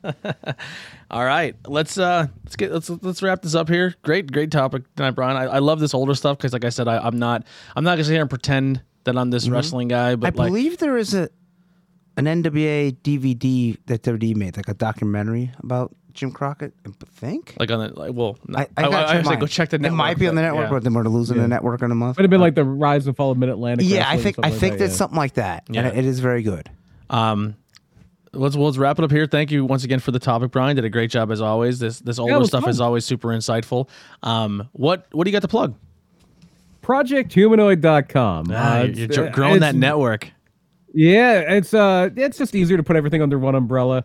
Uh, two podcasts now, Pedantic Murder My Dude, a very very much revamped shop. We had a shirt we were planning on doing for a long long time. Uh, you can finally buy the 50% badass, 50% little teapot shirt. Uh, and and many other many other things. Uh, pedantic shirts, murder my dude shirts. I think we're actually just working on a Project Humanoid shirt. Nice. All the newest episodes of both shows are out. We did change our schedule a little bit, so uh, the new Murder My Dude is actually going to be out uh, around midnight tomorrow. So not midnight like in 45 minutes if you're Yeah. watching live, but midnight after that. Yeah. Uh, we this is our third annual show where we did Murder Oh Dude. It's like an Irish theme thing, even though it's a little after St. Patrick's Day. We actually recorded it on St. Patrick's Day. I did a little uh, Nice. while while recording the show. Um, I think I held it together pretty much. Drinking the- and podcasting is fun.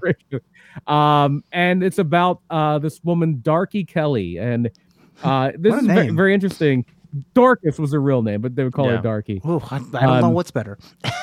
and and so like there's all this folklore about it. It's actually something like maybe uh, there's not really a lot of overlap between Murder My Dude and Truth Behind Illusion, but uh, some people thought she was a witch. Ooh, Uh, some people thought she was victimized by this group called the Hellfire Club, not the comic book yeah, group, not the X Men. uh, the one they're based off of. Uh, right. Uh, but there, there's a lot of interesting things with that. Some people think she still haunts Dublin to this day. Uh, so we look at her story. We we look at some of the newer things. We did cover that horrible, horrible thing that happened in Atlanta. Um, Yeah. And yeah, so uh, who died the worst? You know, the, the usual. Mm, so sounds, sounds very it's- good. Good. it's all- Interesting. It's all a, it's all at projecthumanoid.com. I, I can proudly say I have listened to every single episode wow. of Murder. That's Mystery. awesome. Every single one.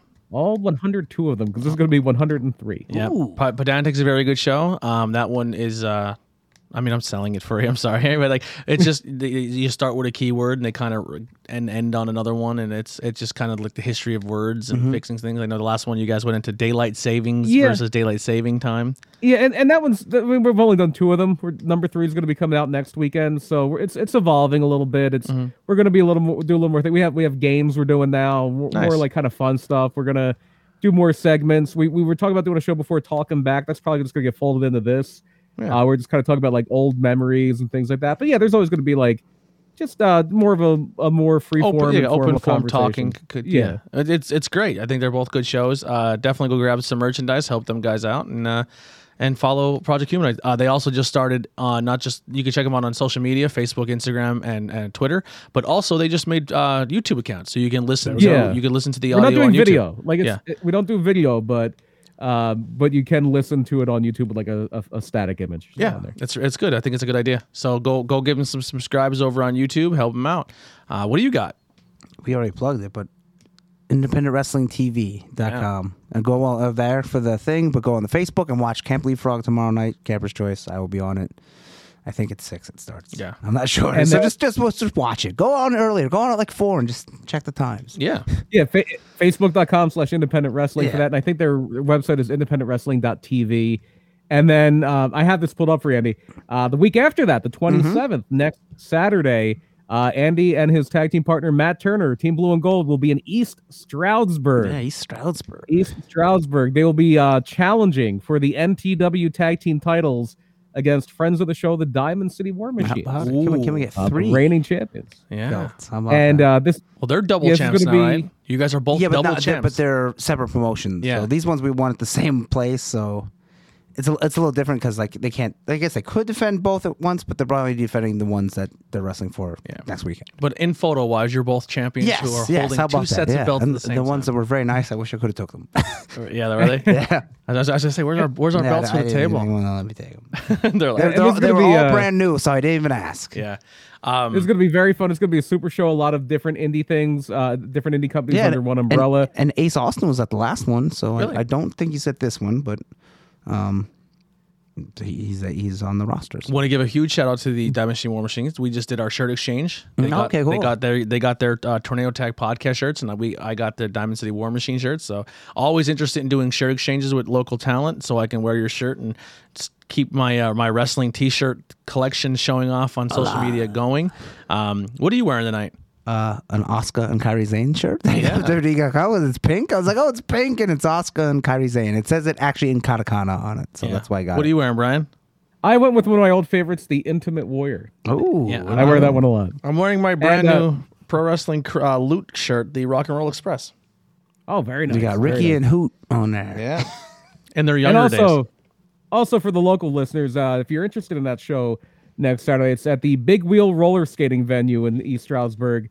3226 North Fifth Street. Ooh, There you go. North Fifth Street, East Stroudsburg, PA. And uh, that, what's it next? Not far Saturday? from Allentown. Next Not too Saturday? Yes, next Saturday. I don't, yeah, I don't have the time here, but yeah, next Saturday, the 27th. I think it's the normal time, like seven, I, I believe. Yeah, it's usually when wrestling. have to I mean, I mean, it might be a little bit earlier, but I don't think so. I, I have to see if I have anything going on. That I, I I know I'm trying to. I try to book my interviews on Saturdays, so it's hard for me to. Like I had to cancel an interview for this weekend. Um, but yeah, uh, check out the IWEP network. Um, next week is Truth Behind Illusion? Question mark. I think so.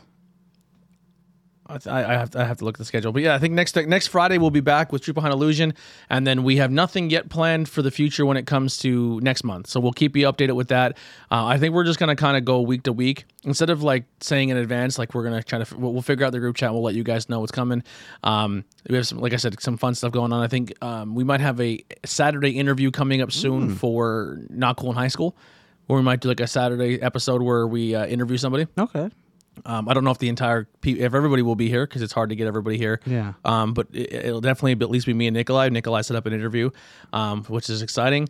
And then, uh, like I said, Truth Behind Illusion. Follow them all on IWEP Network on all social media, and then you can check us out. We are on the quest for 1K, so we're trying to hit a thousand followers on all social media. So if you head over to Instagram and help us out, that'd be great. Twitter, and uh, if you're watching this on Facebook or Twitch, uh, you can go to th- those as well, as well as uh, YouTube. We're we're, we're just about we're just under 500 people. Wow. So if we can get a few more likes or subscribes over on Twitter, that would greatly greatly help. Our last interview with uh, Yeti, a local rapper from uh, Mahanoy City. I immediately thought about the coolers and the cooler? cups. I was like, you interviewed them? That's Yeah. awesome. Uh, You, Um, you didn't think about the Yeti? I didn't think about the Yeti. Yeti, which I hope he's in that Tony Schiavone graphic novel. Yeah, he uh, he's a good kid. He's been friends with my brother since they're kid. Like I've, I've Oh, watched this kid grow up. Very nice. But he uh, he he promoted the hell out of the, the YouTube one. Oh, nice. It's been a long time since we had a good number, a good view numbers Mm-hmm. on YouTube, and he definitely brought the he brought the heat with his interview, and a lot of people reaching out saying they liked it, and Good. uh, other people are trying to book on the show now, so it was That's a, it was a good hit. So.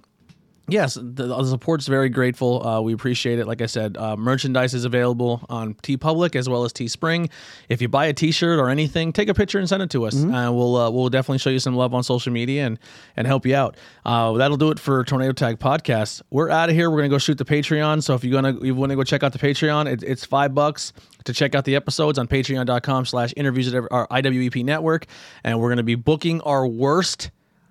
WWE current day roster match, our matches Mm-hmm. Show, show, show. And um, we're going to talk uh, what's going on today in wrestling, some news here, and then we'll also be covering Fastlane. So if Mm-hmm. you want to come over and hang out, go check that out, and uh, it'll it should be up momentarily. We're going to record it, and then just give us time, and we'll get it posted. In the future. But here's some Billy Tray, and we'll see you guys next time. in the year 2000. in the year